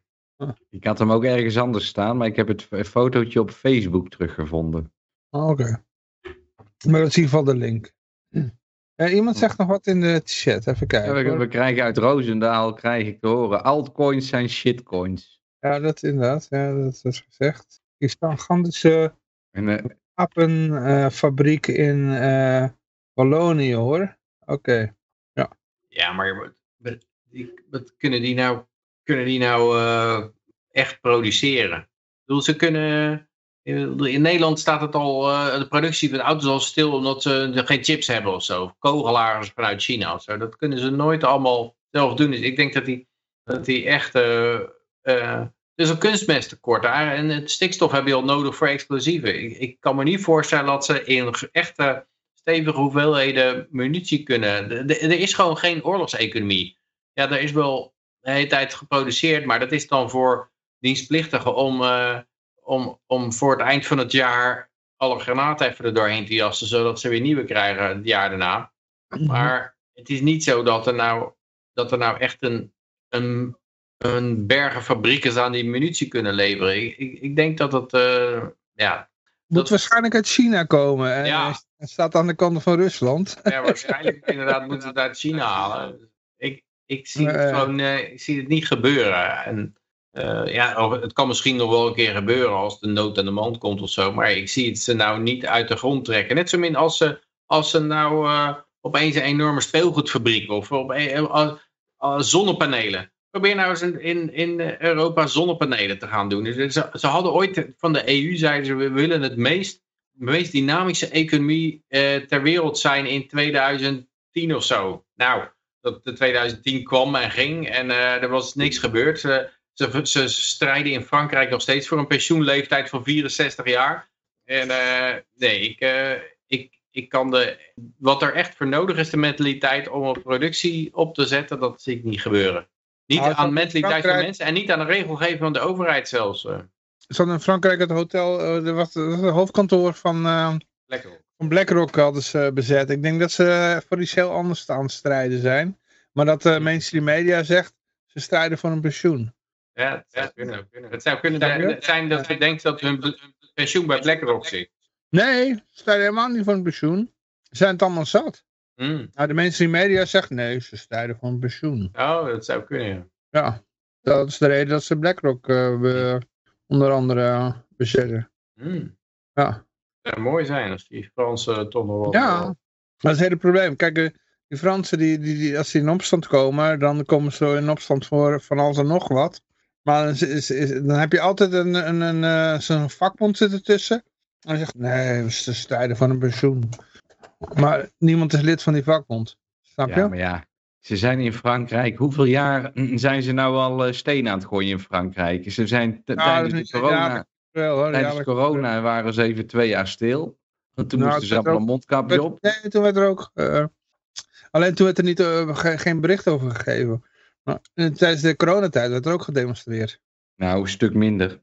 Ze waren juist die, nee, nee, dat de gevecht tegen die gele hesjes.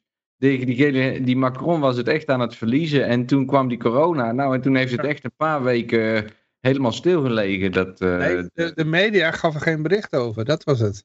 nee, Maar er werd gewoon, het, het ging gewoon door. nee ik ben het daar niet mee De eens. hele bandelieu stond in de brand, weet je wel. Ja, ik, ik heb het allemaal gezien. Ik heb de livestreams gezien. De, hele straten zaten vol met mensen.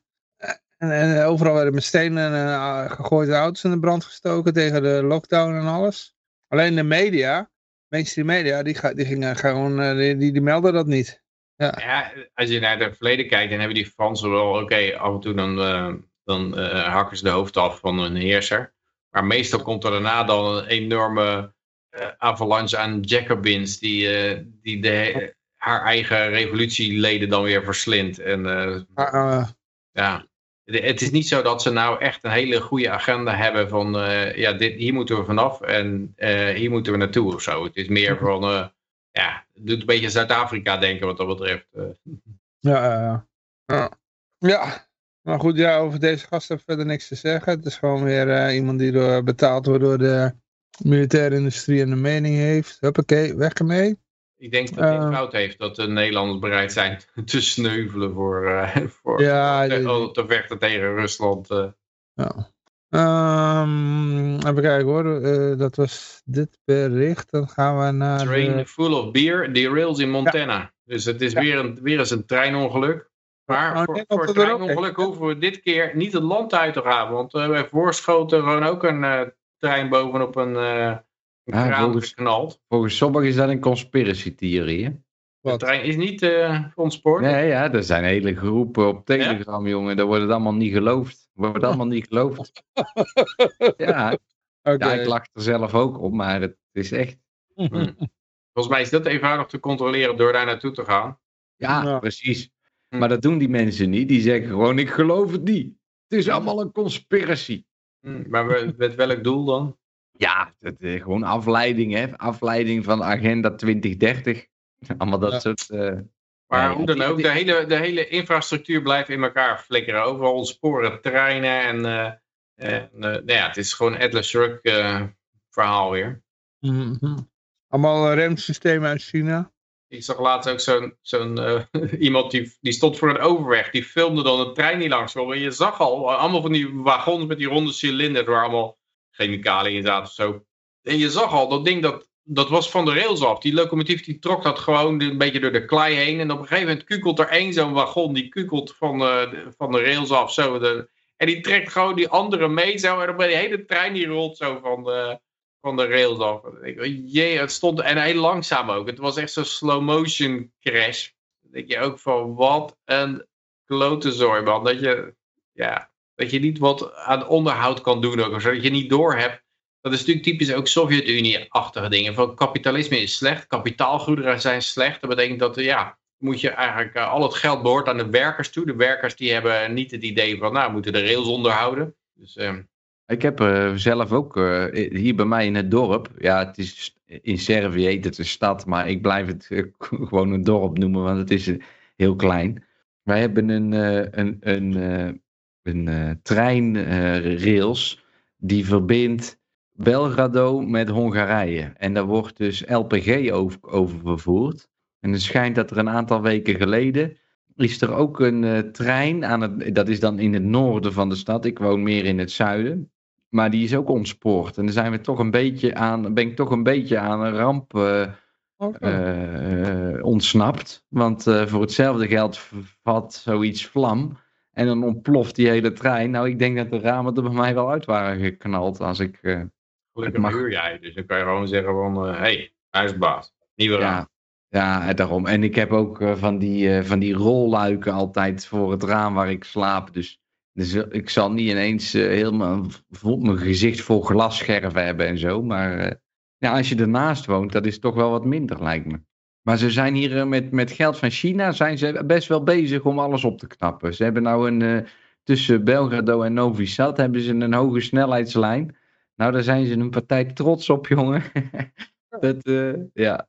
Ik heb hier een... Keer, Josje, als ik de volgende keer naar jou toe kom, dan eh, Kijk, met de hogesnelheidstrein naar Sombor? Nee, nee, nee. Tot Novi Sad gaat hij tot op heden. En Oh, als hij doorgaat naar eh, Belgrado, dan komt hij niet bij ons door het dorp, maar dat is een stadje verderop waar hij langs gaat. Maar als je dus met van, de trein naar jou toe, zeg maar. als je vanuit mij naar die andere stad, dat is ongeveer Breda, Tilburg, ja, ietsjes verder misschien, maar goed.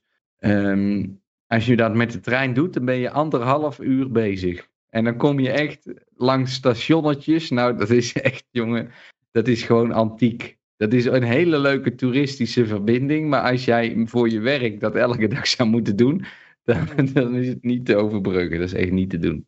Ah, je bent wel inmi- inmiddels per, eh, sorry, per trein eh, bereikbaar. Zeg. Ja, maar dat was altijd al. Alleen ja, ja. ben je dus gewoon een hele dag bezig om een afstand eh, Breda-Amsterdam, wat je in 30 minuten doet tegenwoordig, 45. Dat doe je gewoon een hele dag over. Als ik dat hotelletje in die, waar ik vorige keer zat, in die, in die haven, dat, dat is niet te doen met de OV? Of? Nee, nee, nee, nee. Ja, met de bus. Met de bus. Maar dan moet je dus. Oké. Het busstation, dat is ook heel logisch. Dat ligt aan de andere kant van de stad van het treinstation. En er Maar rijdt ook geen bus. kan, als ik bij jou kom, kan ik beter Er rijdt, ook, er geen bus van het busstation naar het treinstation. Ah, oké. Dat is ook logisch. Ja. Dus ja. Maar volgende keer als ik ooit bij jou kom, dan kan ik best dan weer gewoon in Sombor zitten dan. Ja, dat is wel zo leuk. Moet je wel in de zomer hoor, Johan. Want in de winter is het wel... eh, ja, Ja, dat had ik al begrepen. Ja, ja, ja, ja. ja. Ja, je, kan, je kan tegenwoordig kun je ook in het Li- Liberland Village hebben ze. Uh-huh. Dan kun je, kun je daar een, eh, een huisje huren. Betaal je wel ongeveer 15.000 keer zoveel als, eh, als een Airbnb van de lokale bevolking. Maar Uh, het, is, het is een optie. uh, je dan die... Zeg je, Johan? Er zit een worstje tussen je tanden. Met al die van... eh, Met een die zwaard. met, met dat zwaard eh, te lijf gaan. Je AIVD-taak voldoen om de luisteraars af te schrikken. Ja.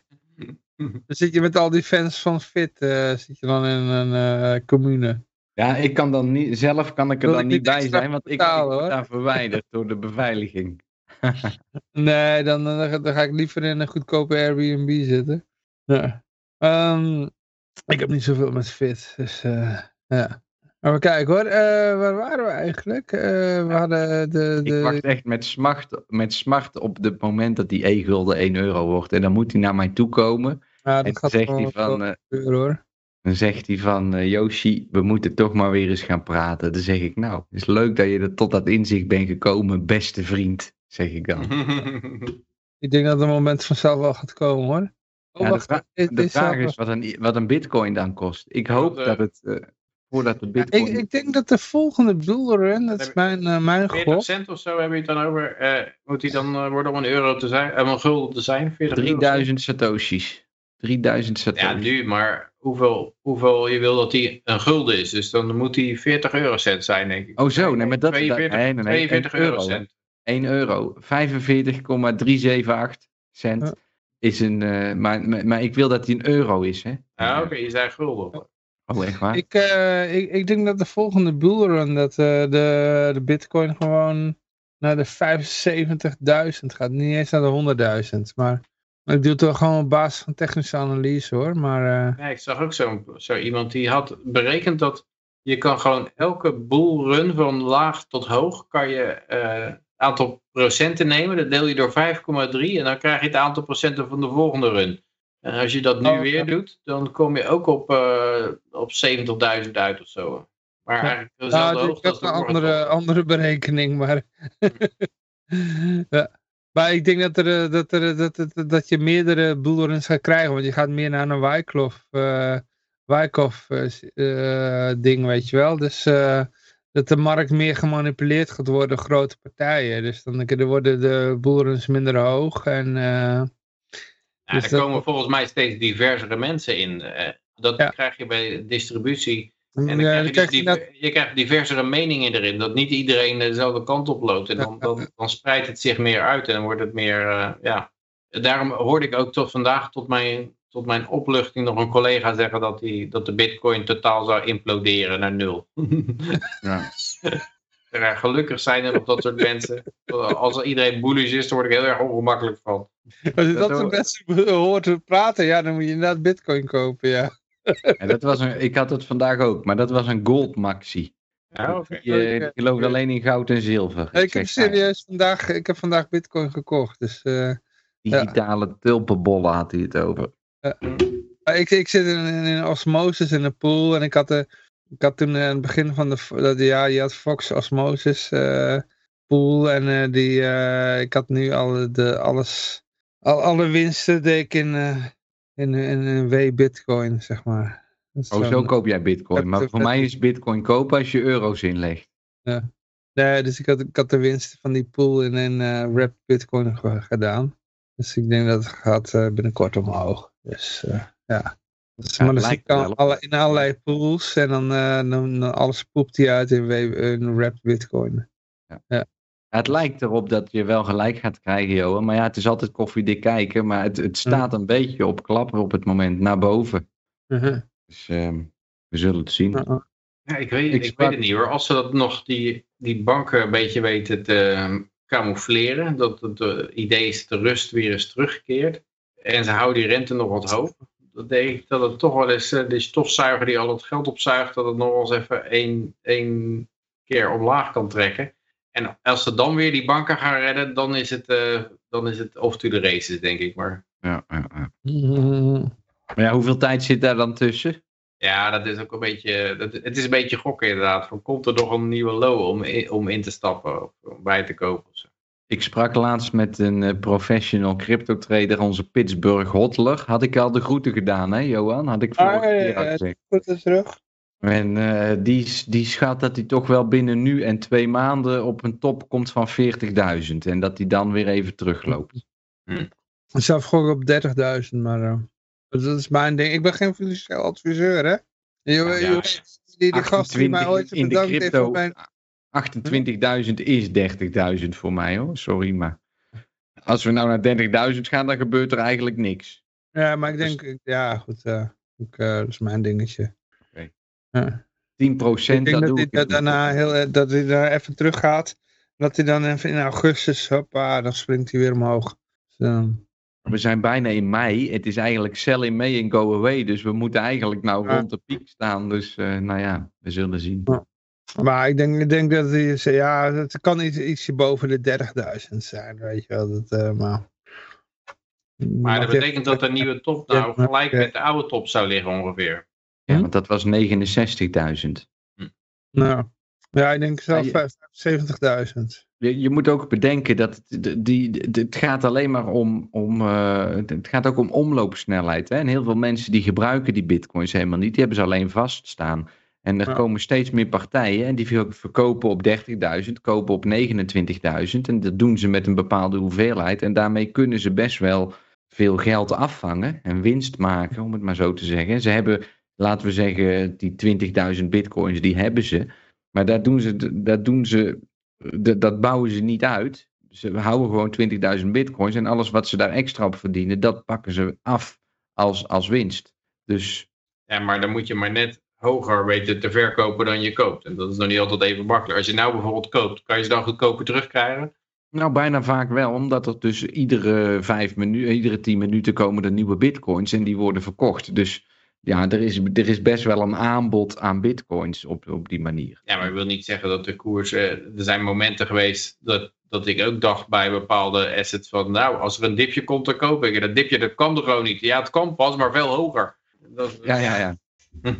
Het is, Ja, het ik- is Ik ben eigenlijk ik ben geen geweldige trader hoor. Ik ben op Nee. lange termijn eh, kan ik goede winsten maken in crypto. Maar ik, ik, ik, ik kan beter de bodem inscha- inschatten dan de top. Dat is. eh, Ja, de top is heel moeilijk, want ook als, het, als de stemming euforisch is, dan kan het nog een keer verdubbelen of zo. eh. Ja. Voordat het, eh, en dat- die laatste, dat laatste stuk is enorm explosief, maar dan staat het vaak maar heel kort op de, op de ultieme top. dus ja, ik vind het ook niet zo erg als je dan een stukje mist. Meestal als de stemming euforisch is en je verkoopt dat, dan, dan krijg je een keer de gelegenheid om het een keer terug te kopen tegen een lagere prijs als de stemming eh, eh, de, zwaar depressief is. en, en zeker in Bitcoin, als je een all-time high neerzet. Nou, dan is het zo veilig om gewoon een, een, deel te verkopen. Want het gaat altijd wel weer een keer naar beneden. Ja, maar dan komt, bij- komt het wel mij weer altijd onder die troost opvang. is, mij altijd troost is dat ik al gewoon winst heb gepakt. Ik heb zoiets van, ja, je moet niet treuren om de gemiste kansen. je moet altijd juichen om alle winst die je hebt gepakt. En eh, ja, dat, ja als- zolang je meer winst pakt dan verlies, dan eh zie Ja. je altijd goed. ja. Dus je, je, je Ja, ziet ik, heb, ik heb het één keer, ik heb het, ik heb het, wat en je hebt winst gehad, nou, wees blij. Ja. ik heb het één keer heel goed gedaan en ik heb de i-gulden in de top van de markt toen weten te verkopen voor een, een hele grote hoeveelheid met een mooie prijs. En daar doe ik het nou nog steeds mee, om het maar zo te zeggen. Ah, En eh, ja, ik verwacht wel dat het op een dag op een euro komt. Dat, eh, dat blijf ik herhalen. ah, En ah. dat is, dat is gewoon, ja, als je, als je ziet wat er met een euro aan de hand is, joh, hoe dat het. Er, er komt ook steeds meer bijval in principe. Hè, voor die, als, je- als, je 2000, als je nou tien jaar teruggaat in de tijd. en je zegt tegen de mensen: de euro is een totaal gefaald eh, financieel product. Nou, dan is, heb je misschien bijval van 1% van de mensen. Maar tegenwoordig is het toch best wel. eh, ze hebben het er in de Tweede Kamer, hebben ze er discussies over. En, en is eigenlijk, ja, het toch wel een, een van ja, dit, dit kan niet goed blijven gaan, is, is de algemene strekking. Nou, en dan zijn natuurlijk de, de kabinetspartijen die dat eh, weer leggen. Maar er komt toch wel steeds meer tractie voor dat er, ja, dat er toch wel echt iets eh, behoorlijk mis aan het gaan is. En ja, volgens mij is het een kwestie van tijd. Alleen ja, dat is die dus. persoon van die dacht dat de bitcoin ging imploderen, die dacht ook, ik zeg, ja, heb je dan vertrouwen in de euro? Nee, dat had hij ook niet. Nee, ja, Dus dat is dan ook wel weer interessant. eh. Eh, Het punt is, die kwestie van tijd, die moet je dus voor zijn. Je moet niet op het moment dat die tijd er is, erachter gaan komen van, oh ja, nou is die tijd er dat die euro niks meer is. Dus nou, moet- nee, je moet, voordat, voordat iedereen dat accepteert, moet je die beweging gemaakt hebben. Anders ben je gewoon te laat. En dan, ja, Ja. kost een, kost een i-gulden alsnog 1 euro per stuk.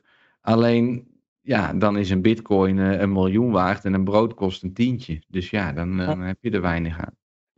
Ja, dat is inderdaad. De vraag is ook bij, als het weer naar de nieuwe oldtimer gaat, wat kan je ervoor kopen? Er zijn van die mensen die zeggen, het gaat naar een miljoen toe eh, in eh, vijf jaar of zo bijvoorbeeld. Of er zijn zelfs mensen die zeggen, dat gaat naar een miljoen toe in negen maanden. Maar ook al, zelfs al zou het een miljoen zijn in negen maanden, dan is het nog maar steeds de vraag, ja, wat kost dan je energierekening? Ja, precies. Eh, wat, En een liter wat- benzine. Ja, wat kost een liter benzine? Hè? Wat kost een, een, brood en een, eh, een pak gesneden sla bij de Albert Heijn Maar- of zo? Maar de- ik ben er echt van overtuigd, die tijd gaat er wel komen. En, en die, waar ik nu woon, hebben ze die tijd al meegemaakt. En als jij ochtends een brood kost, kocht, dan kostte dat de helft van de prijs van, van na 12 uur middags. En, Hm. en ja, het, het, het, het is voor mensen in Nederland, België, Duitsland, al die NAVO-landen, is het gewoon niet voor te stellen. Want dat hebben zij in tien, nou, vijf generaties niet meegemaakt. En dat, dan, dan zeggen ze, ja, nee, dat gebeurt nooit. Jawel, dat gebeurt continu. Alleen heb Nee, het jij gebeurt alleen in andere landen gebeurt het, in, in Aghanebbes landen. Maar Ja, bij ons ja. gebeurt het niet, want wij worden door Mark Rutte bestierd. En die heeft het allemaal... eh, Ja, bestierd inderdaad. ja. Nee, het is inderdaad, men is er hier totaal niet op voorbereid. En dat is ook het grote verschil, heb ik wel eens iemand horen uitleggen, tussen de Sovjet-Unie en de VS. Toen de Sovjet-Unie uiteindelijk in elkaar stortte, toen wa- was niemand meer afhankelijk van de Sovjet-Unie. men had zich al teruggetrokken op, eh, op lokale eh, units waar men eh, zelfvoorzienend was en onafhankelijk van de centrale macht. En ik denk dat dat hier totaal niet is. Iedereen leeft nog in de suburbs en die, die rijdt maar heen en weer naar zijn, naar zijn werk. En als de benzineprijzen opeens omhoog gaat en de elektriciteitsprijzen, dan, ja, dan, dan kan je gewoon dat, de hele infra, dat hele infrastructuur die valt dan in elkaar. De, het hele systeem werkt van geen kant meer. Men is er niet op voorbereid omdat men het totaal niet verwacht. En daarom is het juist zo'n zo, het is een outsized chance die niemand verwacht. En daarom gaat het denk ik een hele harde impact hebben. Ja. Ja, even een leuk voorbeeldje. Hier in het dorp hebben we onze eigen wc-papierfabriek. En in het volgende dorp staat ook een wc-papierfabriek. Ja. En dat betekent niet dat iedereen hier het wc-papier van die wc-papierfabriek gebruikt. Maar stel dat die benzine zo duur wordt dat de wc-papier niet meer geleverd wordt. Nou, dan maakt dat helemaal niet uit, want je kan hier gewoon in de, ja, niet in de straat, maar de, de vijf minuten lopen. En dan koop ik het wc-papier, het, nou ja, als een van de goedkoopste eh, van alle merken die je in de supermarkt vindt. En zo hebben ze dus bijna alles is hier lokaal. En, en, en je hoeft het niet te importeren. En die mensen hebben dus ook geen behoefte om sushi te eten. Ze hebben er wel eens geprobeerd om een sushi-restaurant te openen. Maar daar komt gewoon niemand op af. Want Ja, nee, we hebben het varken in de tuin staan en als we honger hebben, dan, dan slachten we het. En, eh, en, en dat is onze manier van leven, ja. Ja, ik denk dat het, eh, ja, het, het punt is wel dat je hier waarschijnlijk niet, als de prijzen zeg maar naar een miljoen euro voor een, voor een, eh, een maaltijdsalade gaan, Mhm. ik denk dat je het dan gewoon niet meer kan krijgen. Want dan krijg je binnen no time price controls. En die price controls die zorgen dat de, de verkopers mogen het niet verkopen voor dat soort belachelijke prijzen. Want eh, mensen schreeuwen moord en brand. En dan kunnen ze het ook niet inkopen. Dus dan verdwijnt het gewoon helemaal. Dan wordt er niks meer verkocht. En ik denk dat, Ja. ik denk dat wat dat betreft geld je gewoon heel weinig soelaas gaat bieden. Ook als jij, eh, je, je zegt, jippie, ik ben miljonair of zo op een gegeven moment. Laat maar komen. Dan, eh, dan denken we, ja, en de, en de winkels zijn leeg. Dat was eigenlijk in de Sovjet-Unie ook zo. Je, de winkels waren gewoon leeg. Ja. En da, dat, je voelt gewoon al aankomen dat ondanks dat alle economen hebben gezegd prijscontroles werken niet. Het komt door die inflatie. Zullen ze toch, als het weer komt, moment komt, dan gaan ze gewoon weer hup, prijscontroles en eh naar lege Hetzelfde, als een avondklok. En iedereen was het erover eens, gaat nooit werken. En je Ja. krijgt hem, je Krijg je krijgt toch. hem gewoon. eh, Maar dan hebben we nog de aliens. Hmm. Ja. Dan ga ik nog een keer uit mijn broek huilen. Ja, alien ships en de, zijn ge- waargenomen in het universum, in ons zonnestelsel. En eh, ja, ja, leg maar uit. draft paper by Harvard scientist and the head of Ja. the Pentagon's UFO office has raised the ID, ID an alien mothership could be in the solar system, sending out tiny probes, Wie- the Dandelion seeds to explore the planets within. Ze hebben niks waargenomen, het is gewoon een... eh, Nee, van- nee, maar het is, het- je wordt ge- gemasseerd. Je wordt eh, warm gemaakt hiervoor. Dat, eh, maar wat ik hier apart aan vond, is dat de, het zijn de Pentagon, Harvard Scientist, zeg maar het, het establishment. De, degene die normaal ook altijd met de propaganda beginnen.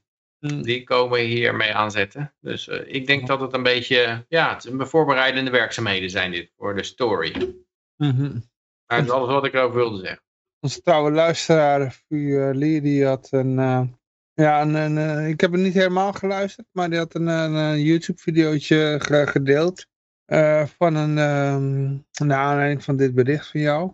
Van een voormalige eh, minister van, uit Canada. Ik weet niet waar die minister van was. Eh, maar die had, eh, ja, die was zeg maar in zijn, ja, tijd na zijn ministerschap was die bekeerd naar de ufologie, zeg maar. Dat die gelooft in flying, vliegende objecten. En ook op eh, dat soort bijeenkomsten sprak. Ik heb, ik heb het hele filmpje nog niet gezien. Dus misschien dat hij daarna eh, weer, weet ik veel, van mening veranderd was. Dat weet ik niet. Dus maar in ieder geval, eh, ik was tot een punt beland in het filmpje dat hij dan ook bekeerd was tot de ufologie. Eh, we hebben hier over een minister, hè? Uit, uit Canada. Het is tegenwoordig een UAP, hè? Een UAP. ja, ja, ja. Unidentified Aerial Phenomena is het. Ja. Maar die, eh, die, die kennen, eh, ja, die, had wat, die was volgens mij minister van Defensie geweest of zo. Maar die kennen wat Amerikaanse generalen of zo en die, eh, ja, die hadden het bevestigd. Dus eh, ja. Ja, maar je ziet eh, denk ik steeds meer Ja. van dit soort verhalen. Deze, over het algemeen, dit soort projecten worden langzaam voorbereid. Er wordt gewoon, eh, eh, ja, keer op keer krijg je een kleine in, inenting. Dat je, het, eh, ja, dat je er een beetje op geprimed wordt. eh. En dan, Ja, eh, ja, ja, ja, ja. ja het wordt genormaliseerd. Het wordt genormaliseerd. Ja. En op een dag zeggen ze, nu is het zover. En dan zeggen ze, ja, want ik heb ik vorige keer heb ik er ook een artikel over gelezen. Dat klopt, ja. Dat gaat er... ja, ik weet niet meer waar ik het gehoord heb. Maar ja, het klinkt eh, bekend. En dat is voor mij ook een beetje in het gebeuren met die SVB-bank. En zo had je ook, eh, eh, nee, hoe heet het nou, eh, Event 201, die zo'n, eh, die, die dat eh, corona, zo'n corona-uitbraak eh, eh, voorbereiden, weet je wel. Zo worden mensen gewoon geconditioneerd om ja, de meest absurde theorieën maar te ondersteunen. Ja. ja, nee, dat ben ik helemaal met je eens, Peter. Eh, Mijn persoonlijke mening over eh, UFO's is dat, ehm, ja, wat ik denk dat het is van, eh, er was ooit die eh, Area 51 en eh, eh, het was toevallig ook het eh, gebied waar, eh, waar eh, met, met het project, Ehm, Paperclip. Dat daar een eh nazi-scientist, die waren dat, naar dat gebied eh, getransporteerd in Nevada. om aan eh, het, eh, rakettechnologie te gaan ontwikkelen. En er zijn natuurlijk nieuwe vliegobjecten getest. En eh, af en toe, ja, kennelijk is ook wel eens eentje neergestort. Bij Rockwell. een van de nieuwe experimenten. En eh, ik denk dat dat het eh, de hele ding op gang heeft gebracht. Van eh, buitenaards leven. Terwijl er gewoon ja, nieuwe, nieuwe shit werd uitgetest. Dus Ja, voor, mij is het, met de, heel die aliens en gebeuren, is het meer zo van... Het heelal is zo gigantisch groot dat ik mezelf niet kan voorstellen dat wij de enige planeet zijn waar leven, ik kan me intelligent wel leven is. Ik kan er wel voorstellen. Ja.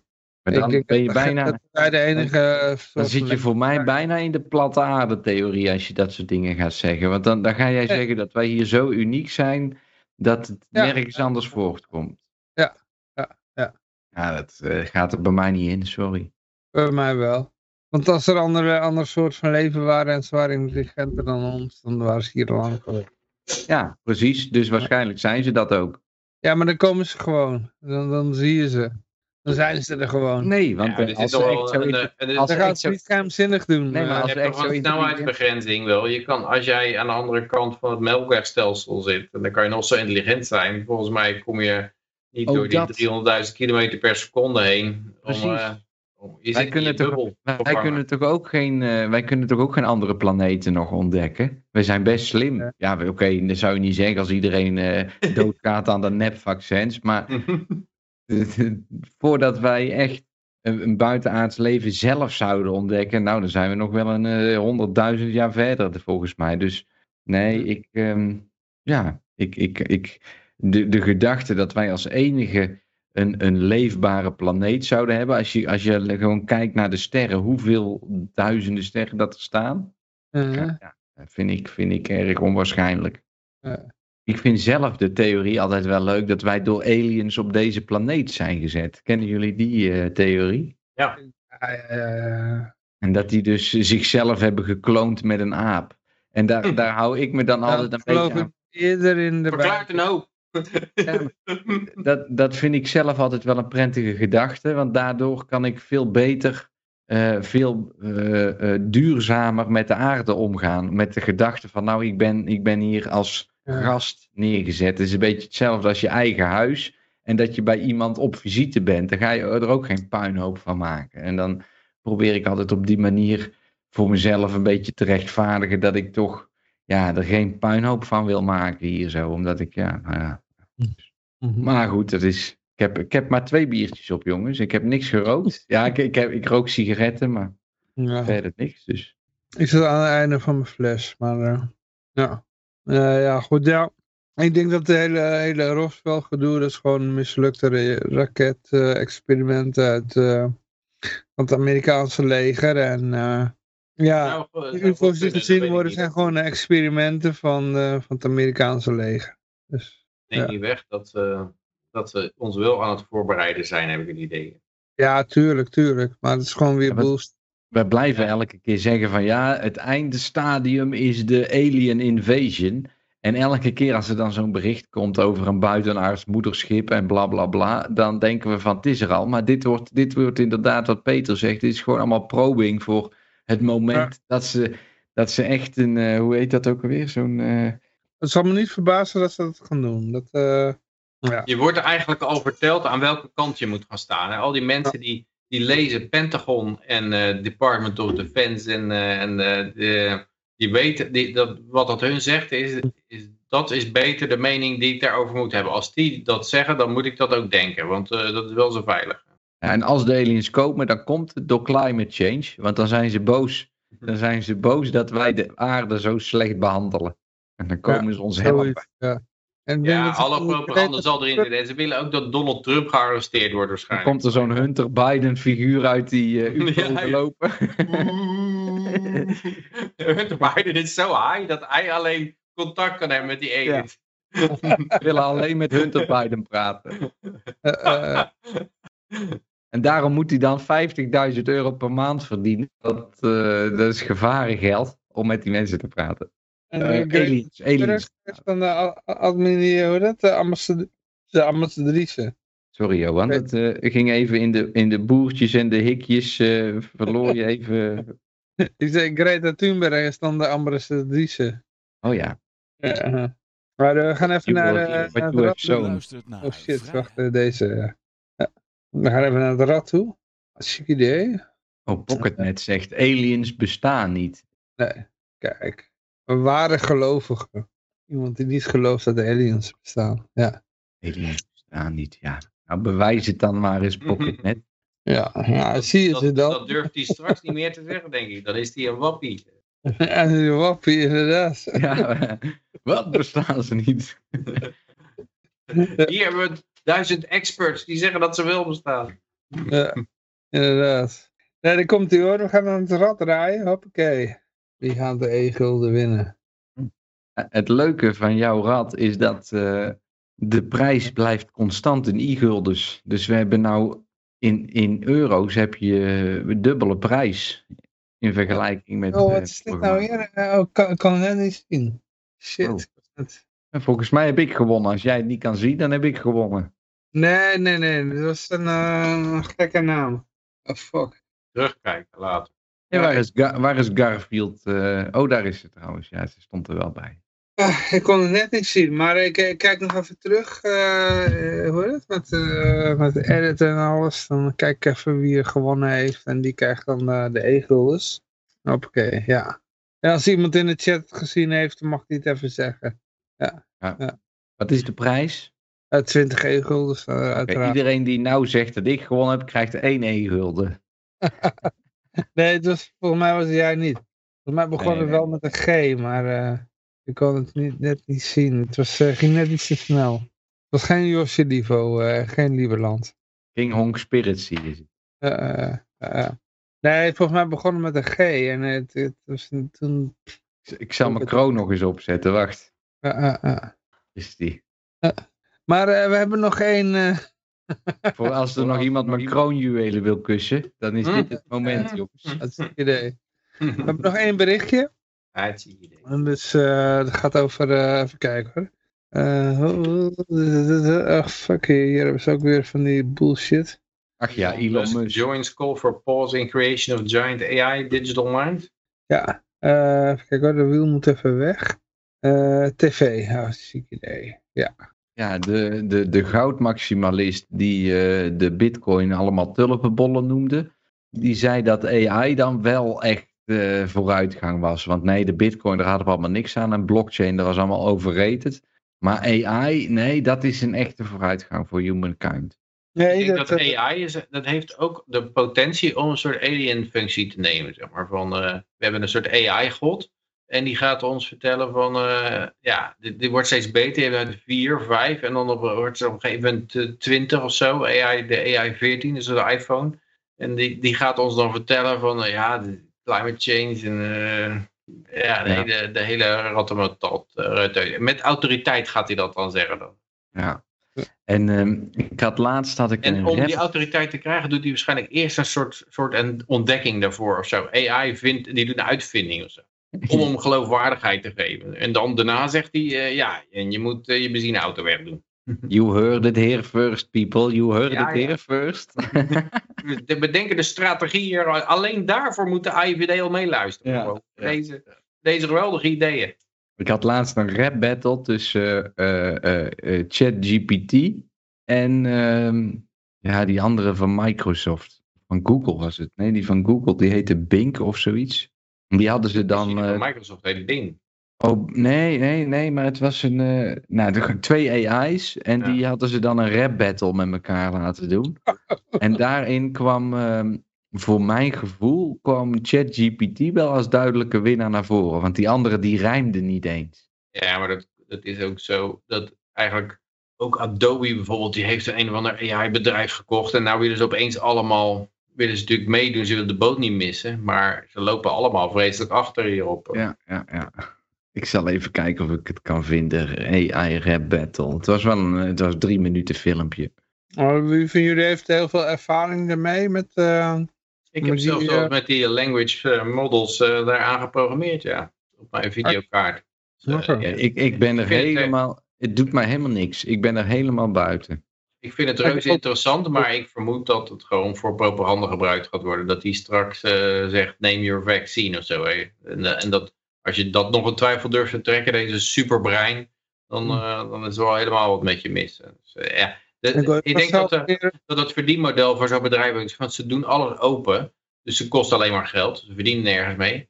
Wat ze, wat ze dan kunnen doen is gewoon... Ja, is- dat- sorry? Dus ze vragen al geld, hè? Kijk, eh, jij, jij hebt alleen maar de gratis dingen, eh, daar, heb je Mhm. ook mee gespeeld. Maar ja, je eh kan ook bij betalen. bedrijven moet er al geld betaald worden, hoor.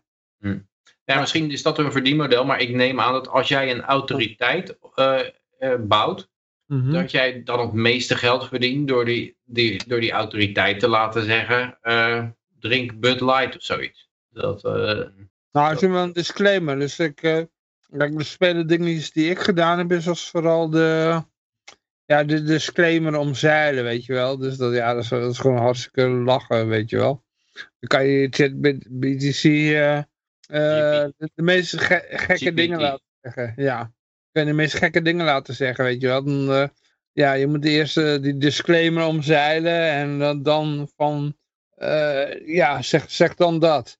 Ja, en dan zegt hij de meest gekke dingen, ze lachen, weet je wel. Ja. Dus, maar eh, ja, dat is niet zijn belangrijkste toepassing, eh, lol hebben, denk ik. Eh, voor mij, belangrijkste, belangrijkste toepassing is denk ik eh, ja, uiteindelijk die autoriteit verkopen voor, voor eh, harde pegels. Eh, dus je gaat, Ja, ja. gewoon, je gaat gewoon zeggen, oké, jullie willen graag, eh, net zoals elke influencer is dit ook een influencer. Dus er wordt alleen een hele eh, eh, dure influencer. En die kan je gewoon kopen. En eh, Ja. zolang mensen denken dat het dat het eh, authentiek is, zeg maar. Dat, en dat proberen ze nou te bewerkstelligen.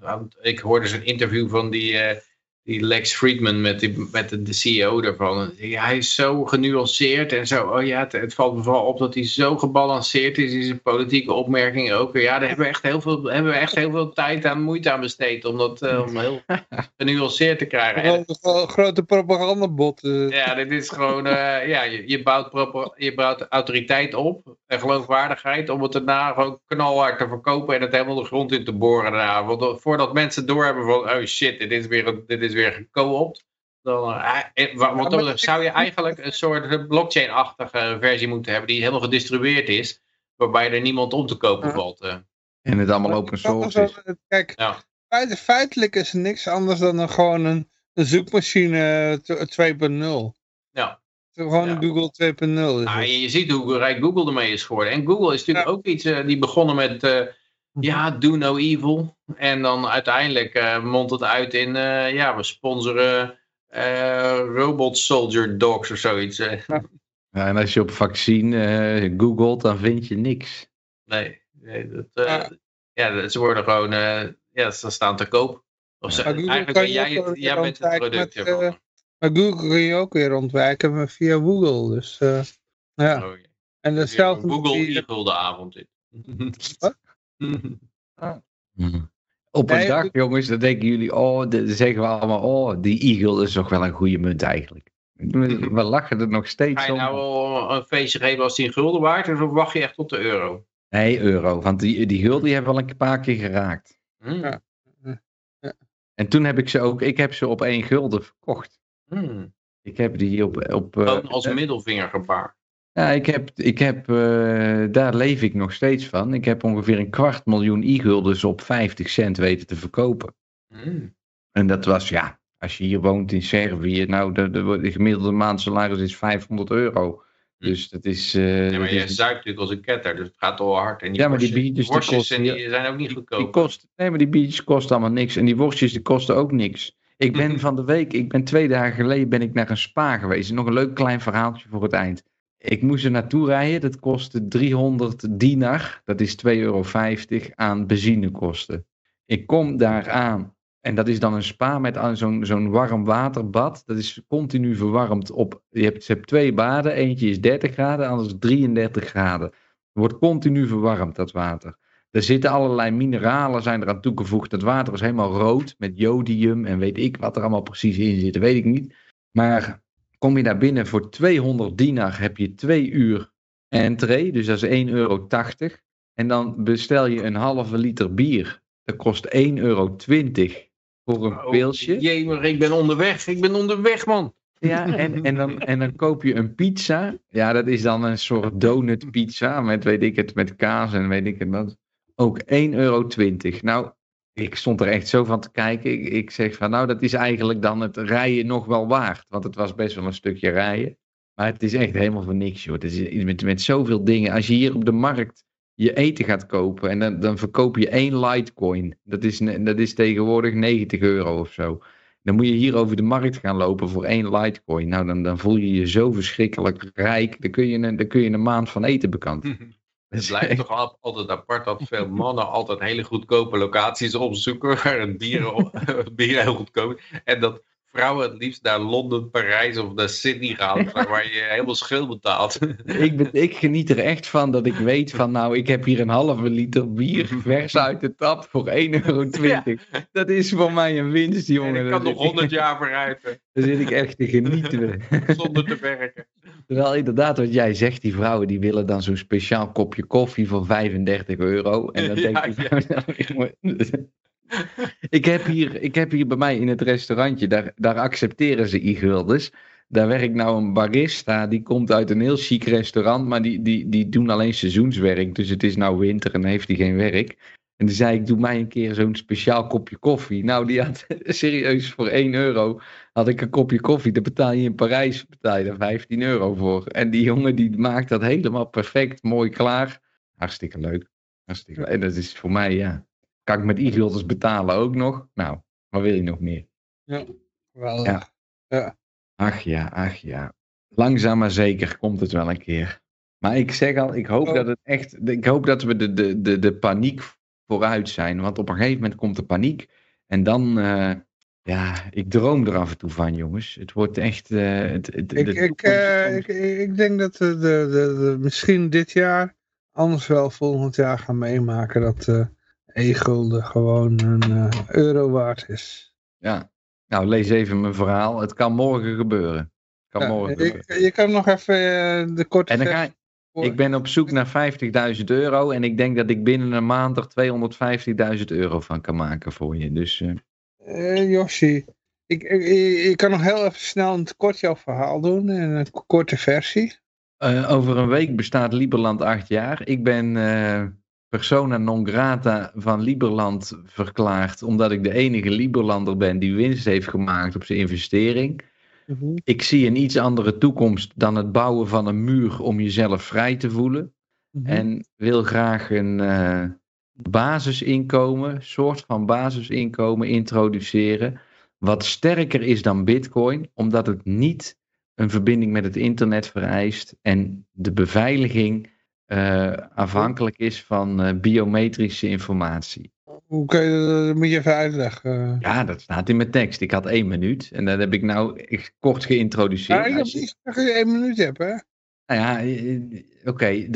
Je moet zo zien. De, de gemeenschappelijke deler van iedere mens is tijd. En dat is de uiteindelijke echte waarde van ieder mens. Heeft een bepaalde hoeveelheid tijd op deze planeet. En ik ben in contact gekomen met een project waarvan ik denk dat het de toekomst van valuta is. Dat betekent dus niet geld. Dus als jij te veel valuta maakt die je die op een andere manier wil opslaan, dan is er nog steeds een bitcoin die gewoon nodig is en die een hele goede toevoeging geeft. Het probleem van bitcoin is dat het eh, te beperkt is om de hele wereld te kunnen voorzien van een geldsysteem. Mhm. Nou, en dan heb je dus een, eh, een, een valuta. Iedereen die daaraan meedoet, die krijgt ieder uur één munt. En iedere munt die gegenereerd wordt, die wordt per uur met een bepaalde factor in waarde afgenomen. Niet in waarde, in hoeveelheid. Dus ik heb één munt. Klinkt als een CBDC dit. Ja, klinkt als een CBDC, maar dan niet vanuit de overheid gereguleerd, maar vanuit mensen zelf. Uiteindelijk is, is geld is een sociale construct, net als, eh, net als grenzen. Dat is een afspraak tussen mensen. En dus als wij met elkaar kunnen afspreken dat wij ons eigen geld kunnen maken, dan kunnen wij op die manier ja, waarde creëren voor elkaar, zonder dat daar een centrale partij de macht over heeft. Maar die munt is dan de e-gulden of zo? Nee, nee, want ook de, wanneer gaat het nou over de e-gulden? nee, de, nee, de e-gulden en de bitcoin staan hier buiten. Maar dat is alsnog, Maar Welke munt is dat dan? die munt bestaat vandaag de dag nog niet. Die bestaat niet. Oké, iets wat nog moet bestaan. Oké. Dat moet, moet bestaan, maar dat is het idee wat Een ik in mijn hoofd- white paper dat nog moet verzonnen moet worden. Ja, je kan er een. Nou, de, de, de groep mensen die dit eh, aan het verzinnen is, die hebben mij inmiddels geblokkeerd. Want het zal je niks Oh. verbazen dat ik Oh. er weer Het is een weer eigen zover. draai. Ja, nee, maar het is altijd hetzelfde natuurlijk. Oké, dat is van de coin waar jij nu alweer geblokkeerd Ja, die bestaat nog niet en toch ben ik er al uitgesproken. Maar dat komt omdat ik dus. Kijk, die mensen die zijn zo idealistisch dat ze niet een verbinding willen maken met wat er al bestaat. Maar als jij niet Ja. Gaat verbinden met wat mensen al kennen, dan gaat het er ook nooit komen. In mijn optiek. Dus je moet euro's Maar je- hebben. Promoot ze alweer. God. Maar, Yes, maar het mooie. maar, het- maar ga je niet je eigen, eh, je eigen project verzinnen dan? ja, maar dat is mijn eigen project, want het Ik denk bestaat dat hij daar nog nog uitgegooid wordt. Eh, Het blokt hij zichzelf, denk ik. niet. En zodra ik het lanceer en het populair wordt, dan zegt iedereen: ah, die jong is ongewenst. oh, God. Maar nee, dat is echt eh, het mooie van, van dat systeem. Is dat alles alleen bij jou lokaal wordt opgeslagen. Dus je hoeft niet met de hele wereld te delen dat jij een transactie doet. Dat staat alleen in jouw persoonlijke data is dat beschikbaar. En Ja. volgens mij is dat een hele goede toevoeging op het monetaire systeem wat er is. Nou, En dat- misschien is het idee dat jij een keertje contact opneemt met een, eh, gewoon een PR-bureau of zo. Nee, dat is niet nodig. Ik moet gewoon mensen vinden die inzien dat ook een i-gulden op een dag een euro waard zijn. En die nou van mij voor Ja, 30% die- die die willen kopen. En die kikken jou eruit. Nee, maar u- ik, ik denk echt dat ik in, in het verhaal wat ik nu zojuist deel, dat, dat eh, ja, ik, ik, ik doe daar een voorstel waar ik gewoon met opgeheven hoofd iedereen recht in zijn gezicht over kan aankijken. En Eh, nou, ja, eh, op een dag gaat er iemand dat begrijpen en dan... eh, Eén ding is zeker, Yoshi, wij kikken jou er niet uit. Nou, zullen we er een eind aan maken? Ja. Wat je ook ja. Ik zit over te denken om mezelf eruit te kicken. Dus, eh. Ja, ja, nu wel, want het is eh, heel laat geworden. Eh, we gaan een eindje aan brouwen. Ik, Ik, zal eh, ze- ik ga zelf nog even verder, jongens. Dus ik ga mijn stream opstarten. Eh, ik moet eigenlijk al lang in mijn nest liggen. Ik had al eigenlijk al lang willen eh, afsluiten. Ik was helemaal Als je er nog wat meer over wil weten, dan ben je bij King Hong Spiracy hartstikke welkom. Ik ga even de stream aangooien en dan... eh, Ga naar King Kong Conspiracy. Als je... Als je ja, Oké, ik eh brouw een eindje aan. Ik Ja. eh, dank iedereen hartelijk eh uit de fijne Pasen, weet ik veel, ping, vrolijk pingpop. ik. Vrolijk Pinkpop. Oh nee, dat is de volgende week. Ik weet niet, paaspop, vrolijk paaspop. En eh hartstikke idee, had, eh, en we, ja, eh Retteravond, hoi hoi. ik ken Yo. wel shit wel, hoppakee.